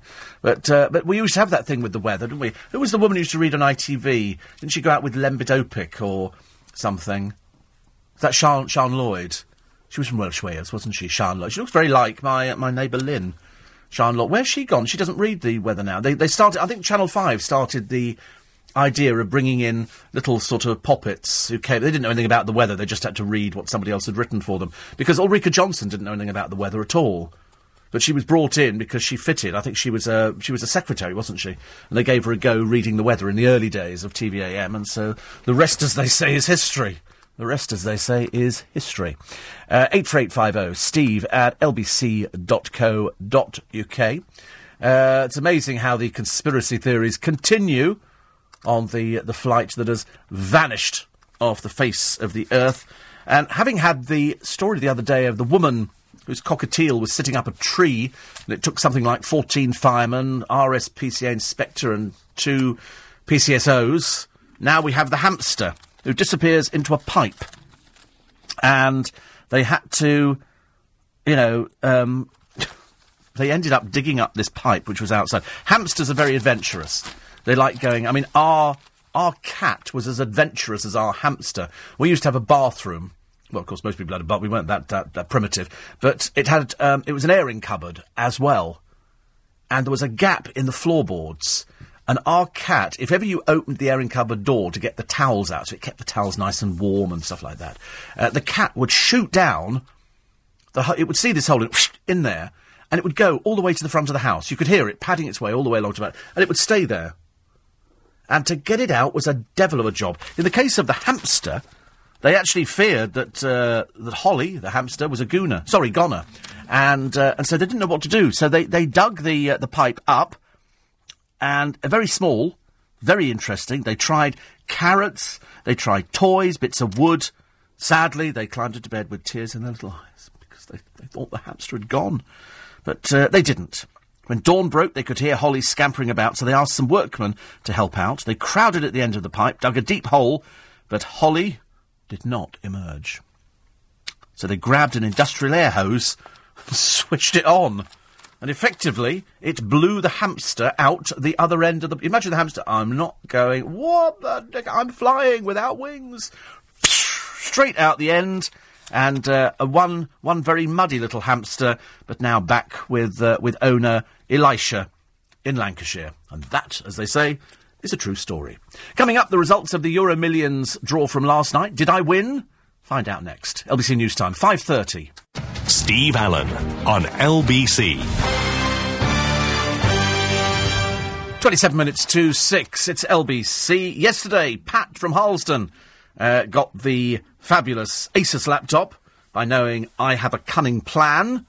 Was taken from Blackadder. Today, to win yourself a 42 inch Panasonic plasma TV with high definition, dynamic sound, built in Freeview, uh, everything. A really nice television. A really nice television. It could be winging its way to your living room. At 6.30, one lucky listener will win the 42-inch Panasonic Viera TV. You need to know the answer to this question. In which TV programme would you hear the catchphrase, I've started, so I'll finish? In which TV programme would you hear that catchphrase? I've started, so I'll finish. Text the word gadget, G-A-D-G-E-T on your phone, followed by your answer and then send that to 84850 before 6.30 this morning. Text costs £1.50 plus your standard network rate. If you text after the closing time, you won't be entered but may still be charged. We play across the LBC network. Full terms and conditions online at lbc.co.uk. Good luck. That's very nice. Uh, regarding the no-mark celebrities says Kevin, the Kent milkman. I was watching some old Oscar awards the other day. Charlie Chaplin, James Stewart, and Sinatra, to name but a few. Yes, I know. What do we get now? Joey Essex and Suzanne Reid. That's that's the level, I think. But that, of course, watching the Oscars, and there is a, a DVD out, I think, called Oscar. And it's got all the people on there. John Wayne coming on. He had very bad throat cancer when he came on. Uh, Charlie Chaplin, they couldn't get the sound right for him, so it was all whistling, and you didn't hear him for the start. You know, oh, you sweet wonderful people. He was quite old by that time, he's well into his 90s. Uh, and also, Anne Robinson has gone. Is she out of favour, says Kevin the Kent Milkman? I don't know where Anne Robinson has disappeared to. Perhaps having more surgery. Who knows? Dee says, looking at today's female TV presenters, makes me realise what a treasure we lost in Jill Dando. Yes, yes. Oh, and the biscuit that you dunk, by the way. The biscuit that you dunk. It's not a chocolate digestive. I thought maybe, maybe a bourbon or something like that, or, or a jammy dodger.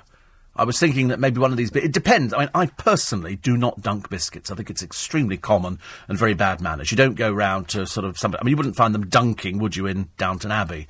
Not the kind of thing you would do. I wouldn't even dunk here. I just think it's really rude. It's it's very you know some people do it and then but then you leave the biscuit in there and then it dissolves and it sort of floats around like a bit of sort of you know a seashore in Brighton on a bad summer's day. Not that I think we're going to get a bad summer's day if indeed we ever get summer.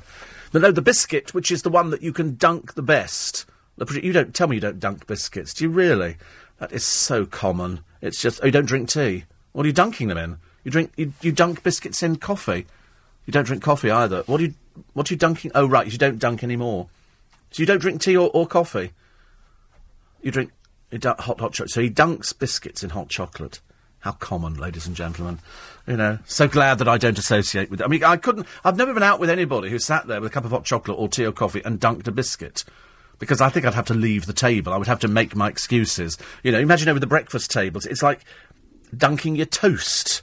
You know, you wouldn't dunk toast, would you? A bit of bacon in your tea just to add to it. Yesterday, I discovered something unusual, though. I'll tell you what the biscuit is in one, one second. Um, I discovered two people in the LBC office who eat cereal without milk on, and it's Rice Krispies. They eat rice, and I said well, I could also eat Rice Rice Krispies, and I mentioned it to a friend of mine, and he went, "Oh no, right? How can you eat cereal without milk?" I said, "Well, if you're very poor and you're living in London at the moment, there's probably quite a few of you."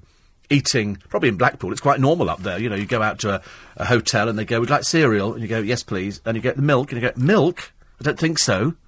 I don't think that we should bring the cow to the table. No, no, no, no. So, so people can actually eat it. And then I said, and this, and this, this sort of provoked cries of, oh, how awful and disgusting. Butter on Weetabix. It's very difficult to butter a Weetabix without it falling apart. You've got to be very careful. It has to be spread. You can't use hard bits of butter. It's just ridiculous. The thing crumbles. But butter on Weetabix, I've eaten on nu- numerous occasions. Not recently. It has to be said. Not recently. But I have eaten butter on, on Weetabix. And I have, uh, I have actually had loads and loads of cereal without milk. So it's, it is, it is possible. But the biscuit that you dunk, which is the favourite. This is what the scientists get. It's all to do with dunkability. I don't, I'm really not interested in what biscuits you dunk. I'm quite horrified that people still do it. Rich tea. A rich tea biscuit. Now, they're made by United Biscuits, part of the McVitie's range, Rich Tea, and I've seen them being made. Uh, where do they make Rich Tea? Is that Manchester? I can't remember. They might might be made in Rich Tea in Manchester, or it could be Harlesden. Could be Harlesden Rich Tea. I know that in um, in Manchester they make penguins, which are it's a bourbon biscuit covered in chocolate. It is a bourbon biscuit, but my favourite were wafers. I could eat wafers till the cows came. I, I love wafers. And they used to make them big sheets of wafer with the, the gungy cream, and then another sheet, and then another sheet, and they'd make it up, put it into the machine, it went and cut out like 500 of these things at the same time. Uh, surely, if the phones are ringing, somebody can locate them uh, by using the uh, geolocation such as iPhone. Well, that, that's what we said first time, but I think that was that would have been one of the things that they would have tried first off. I mean, I don't know. Phil says most planes have computers, so maybe it took over the plane like HAL in 2001: A Space Odyssey. I must watch that film again. I think I've got a copy of it somewhere. Uh, it, it, it is slightly disturbing that we can actually, in this day and age, lose a plane. We can actually lose a plane and not know where it is we can actually lose a plane and have no idea where it is. Very strange. Uh, Piers Morgan has lost his CNN show, as you know. We reported that first on LBC. Excuse me, I don't think anybody else is remotely interested in signing him up to anything else. The uh, calls for ITV have just been met with a little bit of silence because I don't think we need another chat show. He does have his real life story programme, doesn't he? He still has that, as far as I know. Uh, ex of Sugababes, says she's proud of her tattoos. I suppose some people have to be. I see them as art, she says. People stare at me like I'm living art. No, they're looking at you thinking, how naff you look. They're certainly not looking at you thinking, that's living art, I promise you. They are looking at, if you see a woman with, with tattoos, I'm afraid you look at them as a bit of, bit of low rent, I'm afraid. It's, it's Jeremy Kyle material. They're never ever, Mutya, I'm sorry to say this, ever ever looking at you thinking, oh, they look great. She says, and I like that when people look. No, they're not thinking that. Let's take that idea out of your out of your mind completely. Um, if you if you uh, get a craving for treats, make yourself sad. And apparently, if you back away from the biscuit tin, the idea of comfort eating to beat the blues is a myth, so claim the experts. In fact, feelings of sadness can dull the desire to stuff your face with junk food. People who are encouraged to think unhappy thoughts were less likely to crave chocolate and other unhealthy food. Because I go into supermarkets and they always put, what did they have the other day by the supermarket entrance? Lemon drizzle cakes. And I thought, oh, how lovely. And then I thought, no, don't be so mad. You can't eat stuff like that. It's kind of, you know, occasionally I, I do show a little bout of weakness. I try not to do it very often. Uh, and then deeply regret it for ages and ages and ages. And so yesterday I had some, some pieces of chicken, and then I had uh, chicken curry with sprouts. I know it's not normal to. I know not normal to have chicken curry with sprouts, is it? But there again, I don't dunk bis- biscuits. You know, perhaps chicken curry with sprouts. I see that as fair. Not upmarket. I look at it as part of my five a day. I've got bits of chicken. There were some raisins in there. I had some some plain boiled rice and sprouts in with the chicken curry. It was delicious. Might do it again today. Part of my cordon bleu cooking. Well, bleu mainly. Uh, there was a woman breastfeed. Now, I don't want to get into the debate with you this morning on breastfeeding because I've always had a bit of an issue about people sitting in uh, coffee shops. They they have done it in Twickenham. I've not seen it for quite a while actually. Sitting there breastfeeding. Now, most people can cope with somebody breastfeeding, but there are people who come into the country who are not used to seeing that happen. You're not going to be going to Saudi Arabia anytime soon watching somebody breastfeeding outdoors. It just is not going to happen. And there's going to be certain other strictly religious countries. So when people come over and they come in from Hounslow, whatever, to Twickenham, and they go past, and sitting in the window of Starbucks is a woman breastfeeding, people go, oh my goodness. And there's a mother. Uh, her, a picture of her breastfeeding in public was uploaded to Facebook. It branded her a tramp. Emily Slough stopped to feed her eight month old daughter Matilda outside a pub when she was secretly snapped. The picture, which has been taken off the social network, had the caption I know the sun is out, but there's no need to let your kid feast on your breasts in town, you tramp. Mother of two, Mrs. Slough, was gobsmacked. Somebody tried to shame her for feeding her baby. So she's organised a breastfeeding demonstration with 1,200 mothers in Staffordshire to fight against ignorance and stupidity. Well, that'll drag out the strange people, won't it? The bewildered ones. I mean, I absolutely have to tell you, Mrs. Slough, that sitting down with 1,200 other mothers breastfeeding is tantamount to pornography, I'm afraid. You, you mustn't do it. It's very silly. It's only one person who is ignorant and stupid, you know, but uh, people don't expect to see that kind of thing. I've seen loads of people doing it. I've literally have seen loads of people doing it. They say, oh, the child was hungry. You say, well, can you express... I don't know. It gets too complicated, doesn't it? Uh, Polly says ginger biscuits are the best for dunking. Oh, dear, ginger snaps. Remember, no, no, well, actual proper, proper ginger biscuits. I like that idea. Proper white bread buttered and dipped in milky coffee is delicious. Oh, God. Not sure about that. Some people dip croissant. I've seen people dipping croissant in this building into cups of coffee. And uh, Philip says a health club were giving apples away at Bromley Station yesterday. Well, down in Waterloo Station, yesterday they were giving out yogurts. Yogurts and spoons, because commuters were always fairly good. I, I mean, I, I, preferred it last summer when I was at Waterloo Station, and there was a company giving away ice lollies. So they had boxes and boxes of ice lollies. It was it was absolutely wonderful, and that you don't mind. And ice lollies actually very very good. Well, it's not good for you because it's just full of sugar, isn't it, and horrible colourings. But at the time, it was boiling hot on the station, and ice lolly was just what we needed. I didn't want a yogurt yesterday, and then there was somebody else doing a cube that you drop in to uh, vegetables to make them taste. Advertised by Marco Pierre White. That one. See, he's allowed to do things like that on television. It's, it's a stock cube kind of thing. But I've used them before, and after a while, I, started to make me feel a bit ill. So I cut back on those. I'm assuming it's because it's got gelatin in and perhaps I'm not uh, I'm not that good with, with gelatin. Coming up, the story that shows nice guys really do get the girls to the altar. LBC News Time. It's 5:45. Steve Allen on LBC. Remember, we told you on LBC a while ago that they decided, for reasons best known to themselves, in Colorado to legalise cannabis for sale in shops. 59 outlets decided that they would sell cannabis in Colorado. And I thought, I mean, obviously people are going to be driving to Colorado to pick up cannabis in these 59 outlets. How much pot do you think they sold in a month in Colorado? What, what sort of amount in, in monetary terms? In, in pounds sterling? How much money do you think they made through selling marijuana in 59 outlets. Would you be surprised to discover 8.4 million pounds worth of cannabis, which generated in taxes 1.2 million?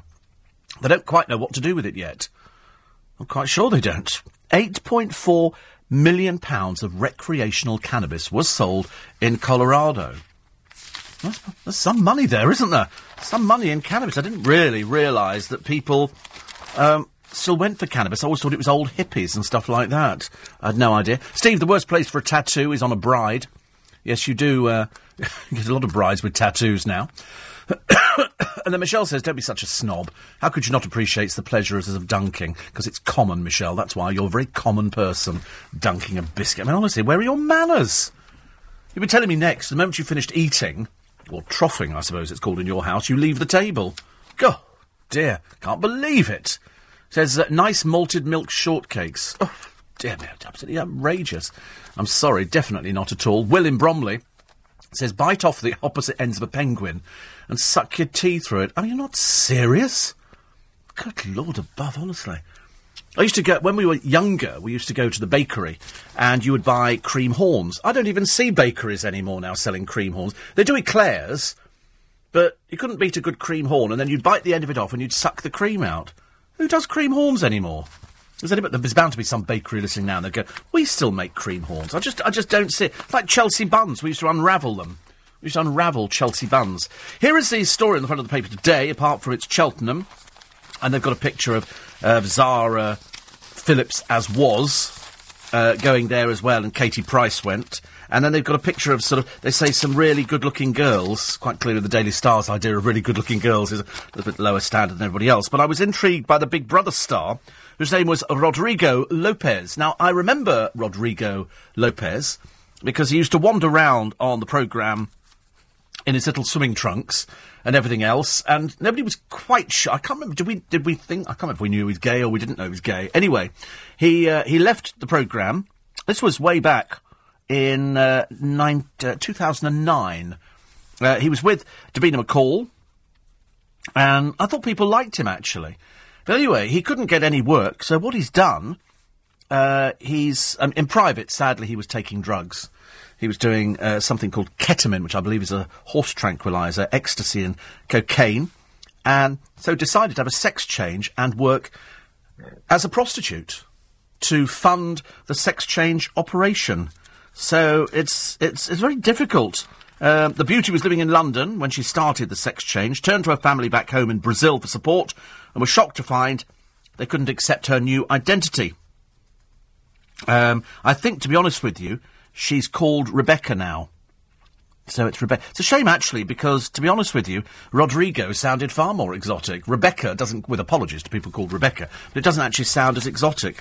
But uh, a very pretty boy, and then he said, uh, "I once fell in love with a with a client. He said, I don't want to be laughed at anymore, but I, I made the big mistake of falling in love with a with a client, which is always a bit of a shame if you're one of those sort of people."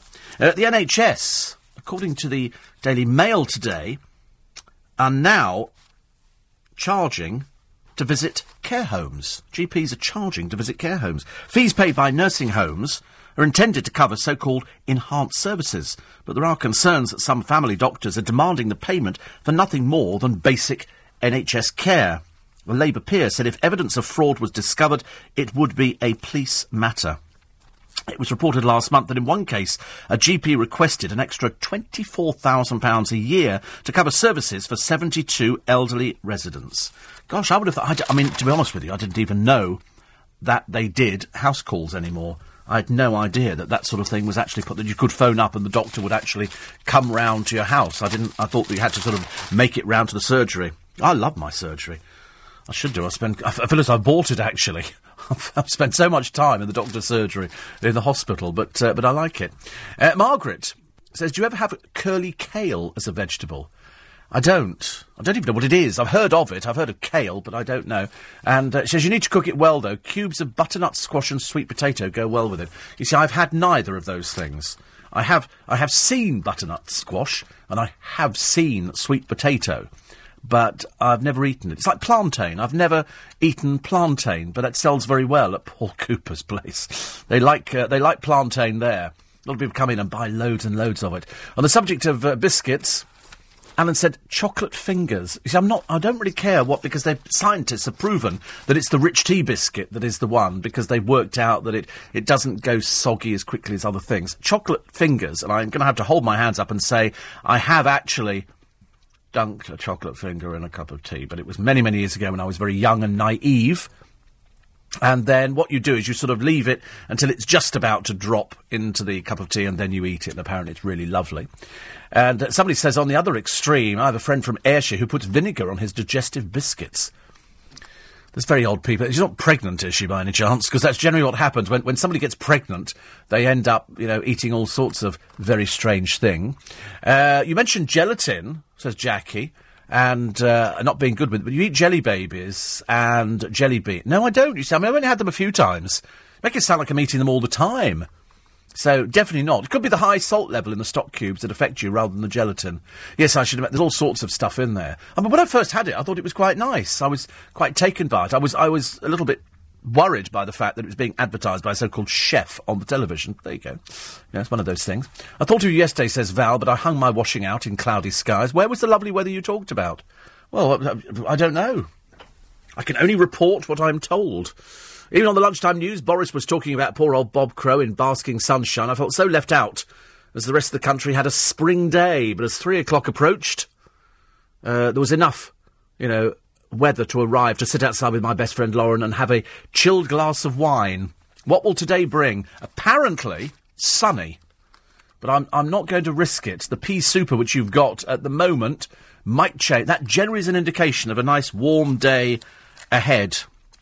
And I'm keeping my fingers crossed that today we might actually get some sunshine out there, but I'm, I'm not holding my breath on it, just in case I have to come in and say tomorrow morning, I'm terribly sorry, but we've, uh, we've, we've ruined it yet again. Uh, the co-op in crisis. This is yesterday the boss of the uh, co-op who quit 24 hours after launching an extraordinary rant on Facebook against fellow board members for leaking details of his £3.7 million pay package.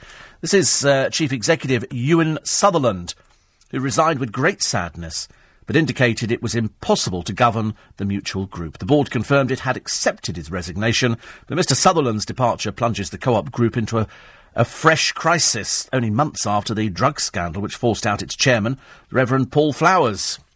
That is reported in all of the papers for today. Or if you're a clever person, by the way, if you're a, I don't know what constitutes a clever person, but you're more trusting.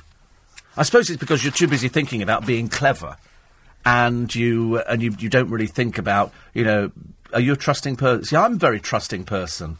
Yeah, well, you have to trust. I'm, I, well, I'm I'm a trustworthy person. I am the sort of person that you could trust with things. I think that's the idea.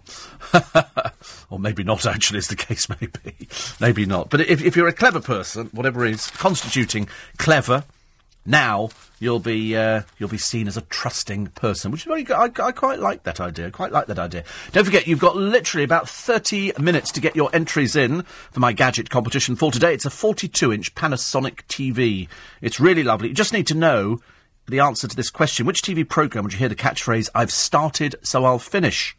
You text the word gadget then your answer, and then you send it to 84850 before 6.30 this morning. You're going for the 42-inch Panasonic Plasma Viera TV. It's got everything built in. You know, it's Freeview, it sings, it dances, it's absolutely wonderful. You can chuck out your old TV, eBay it, and have this new one put in.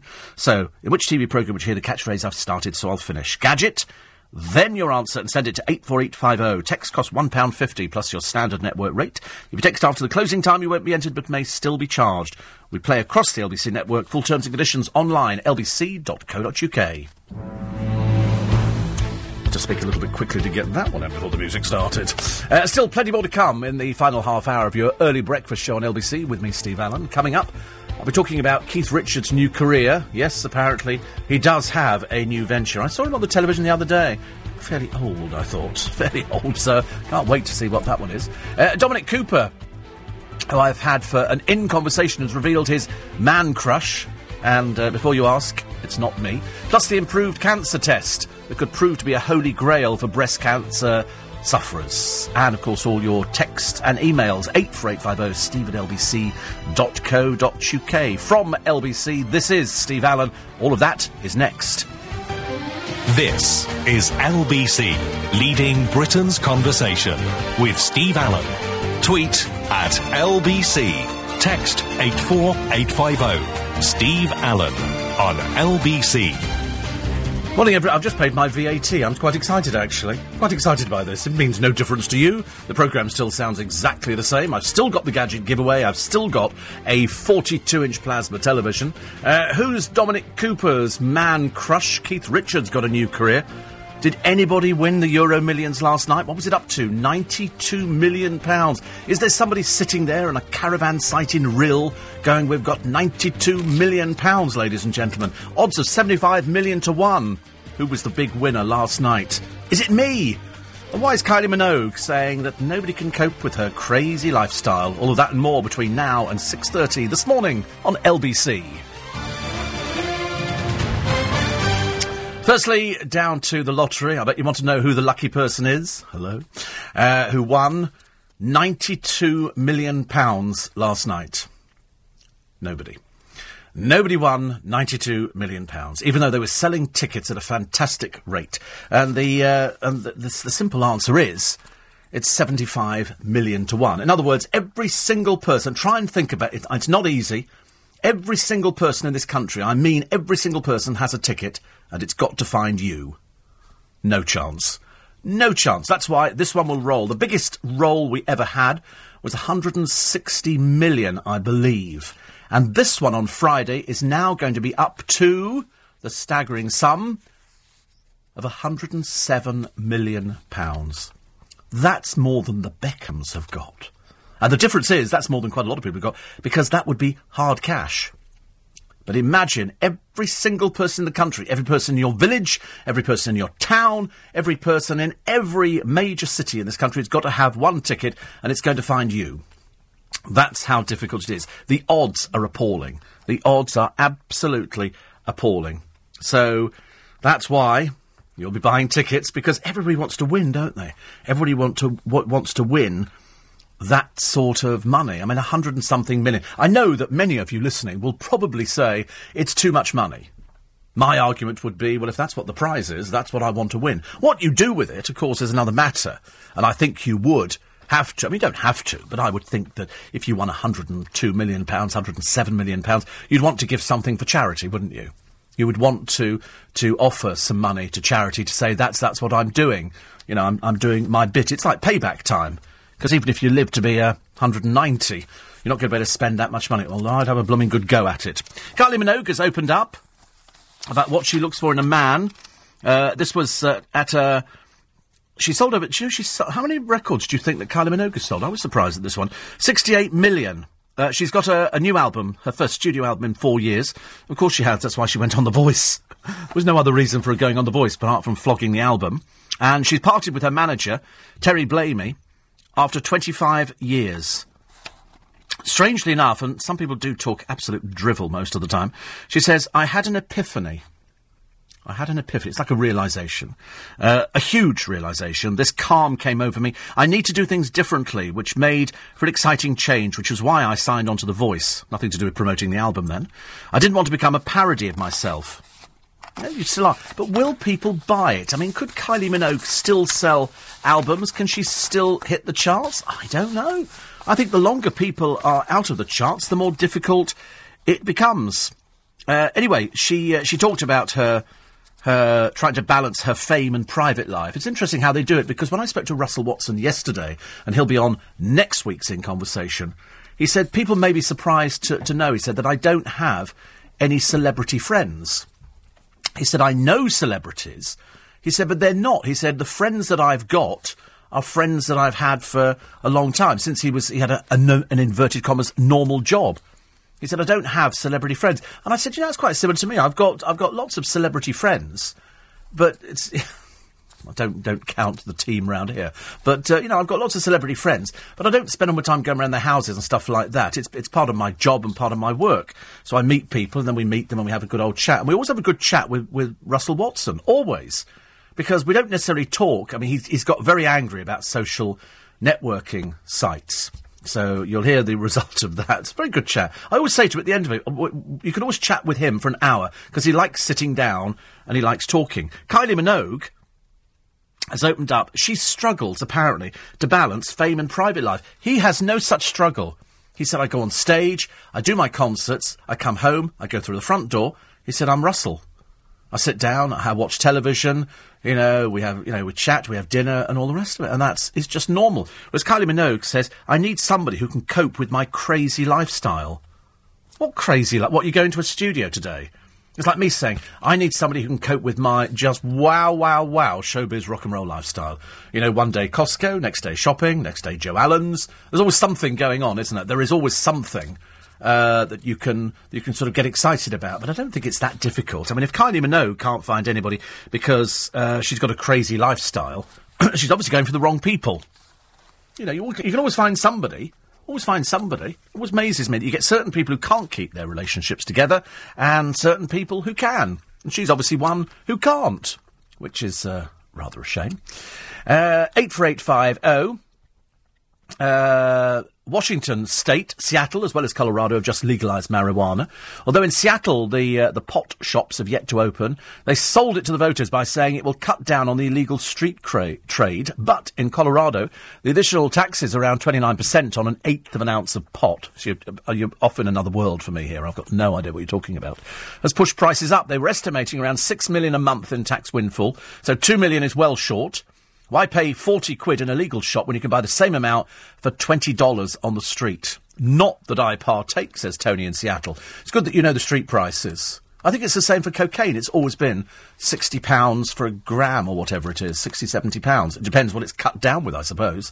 Yes, I'm up on drugs. I know exactly how, how excuse me, the excitement, how, uh, how the whole thing works. But you're right. But it's generated £8.4 million. That's what they've taken in the shops, generating £1.2 million pounds, which is around two million dollars, which is not really enough to make any impact, is it? Seems a hell of a lot of marijuana to me. But thank you for uh, for that one. Uh, eight four eight five zero. Keith says two of the biggest news stories this week have been the problems in Ukraine and the rain in the UK. Last year it was the birth of Prince George, who one day will reign in the UK.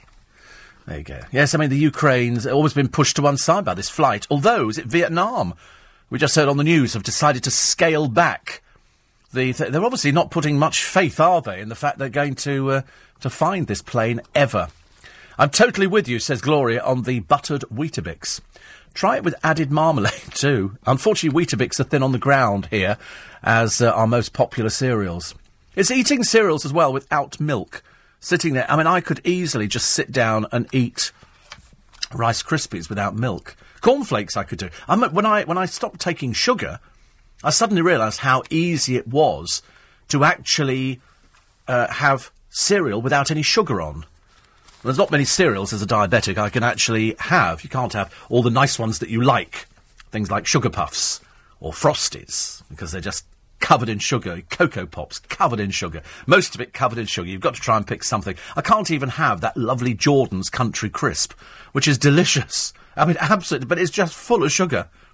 It's just full of sugar. And I used to think, oh, if I'm eating nuts and so, hazelnuts and this and that, no, no, no.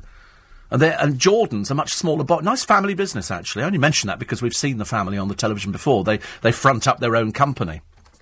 And it was a good turnaround for them. Very, very good turnaround. But I can't have the stuff because of the, the sugar in it. So the very idea of putting, I mean, really ridiculous to put butter on, on Weetabix, but I, I have done that in the past. Uh, Christine, yes, it has arrived. It's not been opened. It's sitting in the cupboard. That's all I can say for apparently the big birthday. And, um, had a nice bun from Greggs the other day, says little Julie. Seeing as it's sunny today, are you going to join Kevin, the Harlow milkman, and wear shorts? I don't think so. I don't. Not with my legs, believe you me. I don't have the best legs in the world, so best not seen by anybody. However, I did once dunk a Twix finger in tea, so the chocolate melted and the caramel was nice and soft. Really, I'm afraid it's just not good. It not good enough. I'm afraid. Uh, eight four eight five zero, and uh, Steve says, "What is it with you and Blackpool? A dump." An absolute dump, I'm afraid. I went there once. You only go up there to visit your hubcaps. He says, "An press. Have you been? Have you been to Blackpool? Good Lord. It's the only place I've ever been to where you drive along the Croisette, sorry, the front, and, um, and all the hotels, you know, hot and cold running water down the walls, you know, cooked breakfast, you know, you've seen the kitchens of these places, and outside all of them, hanging baskets, plastic flowers. Plastic flowers and hanging. I've never seen like it. It is the. It's the. It's the only place you go to and you gun down to all. Wait. Uh, let's have a quick uh, check. It's six fifteen. Steve Allen on L. Steve Allen on LBC.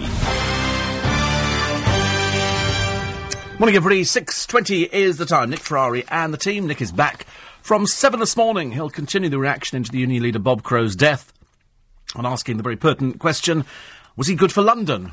It's amazing. People saying all nice things about him. A week ago, they weren't saying anything nice about him at all. Why are the Chinese teachers coming into the UK to teach our children maths? And can we ever say ADHD is a myth? Nick and the team with you from 7 this morning. It's Professor Jonathan Shalit who's looking at the papers. And these are the, uh, are the stories that you're going to be reading about. The ADHD and why working mums need to look in the mirror is on the front page of the Daily Mail today. Race day Zara leaving baby Mia at home, wearing a most peculiar outfit. You never know where the royal family get their hats from. I'm assuming there must be a, a joke hat shop somewhere where they say, Would you like to wear this one? Oh, I'll wear that, yes. I mean, the, the, the ridiculous hats that, that Beatrice and Eugenie have uh, worn in the past. You know, ju- at least when Diana wore hats, they, they kind of suited her. Uh, Daily Star today, they, they've gone crackers on Cheltenham. I wasn't sure if we went crackers on Cheltenham before on the programme. I don't think we did. It's, it's not particularly interesting. The best they can manage is Zara. Tindall, and they still keep calling her Zara Phillips. I don't know why. She's married, for goodness sake. Uh, and Katie Price, you know it's, it's pretty naff. Uh, Big Brother star's secret hooker shame, nothing secret about it. Killed by nail biting. Front page of the Metro today. This is the, the poor diabetic. He suffered from depression. He bit his nails. Uh, one of them obviously turned septic, went in to have it, uh, the top of the finger cut off. He'd already had a leg amputated, because that's a problem that affects a lot of diabetics because of the circulation and uh, and then he died as a result. So uh, that was just short of his 40th birthday. Uh, the front of the Times this morning is the uh, two Iranians at the centre of the flight mystery, and it is a mystery now that you've heard that Vietnam is scaling back, looking for this flight. Malaysia appear to have no idea of anything. They keep having press conferences and basically saying very little. And uh, two people travelling on these stolen passports. There are pictures of them here. They were hoping to claim asylum in Europe, Interpol said. So either this plane went down with a huge explosion, which nobody saw, or it was hijacked by North Korea, landed there, and people were, were taken off the plane. Phones, we are told, are still connected. You think they, they could have found it, but they have no idea at all. Front of the Independent today, they've got uh, Nigel Farage the establishment's out to get me. No expense spared. We're very much looking forward to uh, the debate. And Simon Calder uh, on what we know and what we don't know. Plus, the picture is of Bob Crow. I thought it was rather strange that. Um, was it Ken Livingstone? Who said that Bob Crow? He, I couldn't understand. It. He said he was a fairly fit man. Well, the last picture we saw of Bob Crow was lying on the beach sunning himself in Rio de Janeiro. Didn't look fit at all. But anyway, he died yesterday, aged just 52. I think one of his last interviews was with Andrew Castle on LBC at the, uh, at the weekend. Daily Express today. Free bet at Cheltenham, free pound lottery ticket. This is for the, uh, for the health lottery. This has got nothing to do with the National Health Service. This is a private enterprise. They give money to good causes, and the prizes are minuscule, very tiny, even though they sell it to you as it's only a pound a ticket as opposed to two pounds. But at least on the national lottery, there's a chance of winning 102 million. I don't think the health lottery will ever get anywhere near that. Uh, Susanna Reid, shortly to defect uh, for her reading ability to ITV to do their breakfast show. Hiding to nothing as far as I'm concerned. Managed to turn up at the TRIC Awards last night and pick up an award for reading an auto cue. Amazing, isn't it? Older woman able to read big words. Britain's workers given a pensions boost, with providers forced to ensure they get better retirement payouts. And uh, the Daily Mirror, of course, they would run with it. It's not their biggest story, though. Death of a working class hero. Even though he earned £145,000 a year and holidayed in all the rich places in the world and uh, really enjoyed himself, he was a working class hero. Uh, top Tory Philip Hammond has avoided up to £200 a month tax by gifting a buy to let property worth £600,000 to his wife. I suspect there's probably a, a lot of people doing a lot of gifting. Doesn't really matter which which side of the fence you happen to be sitting here. Uh, Bob Crow, according to the Mirror, even though they're they're very pro Bob Crow, it does come over as he was a little bit jealous of everybody else. Why should it just be the bankers, the politicians, and the idle rich who get all the best things? Well, because they they had probably a better start in life. We demand a standard of living for our members. This is Bob, who lived in a council house, incidentally, but earned 145000 a year. The mystery of the flight MH370 deepens and becomes more bizarre by the day, as a picture of one of the uh, pilots and two girls who were invited. He broke security by allowing them into the cockpit. If he let these two in, who knows? These two girls said there was also a breach on an earlier flight. They spent the whole time chatting with us. He took my friend's hand and commented on her nail polish. Obviously, can't be that easy to get into the cockpit on Malaysian Airlines flights, even though it's totally forbidden, as far as I know. But I always thought you could do that. You know, if you, you said to the stewardess, "Oh, you know, is it possible for my son to go and have a look at the uh, the cockpit?" They say, "I'll generally go and go and check." You can't do that anymore, can you? Really? Could you just knock on the door and go, "I've got a pound"? Could I have the? Did you do it? Oh, right.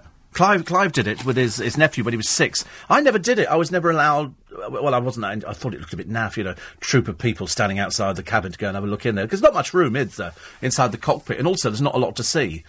It's just two two people staring out into a load of clouds. But uh, so ever since, obviously, flight security, that's when they've actually curtailed it. So you can't do that now. But it would be quite easy, wouldn't it, to get a job as a stewardess?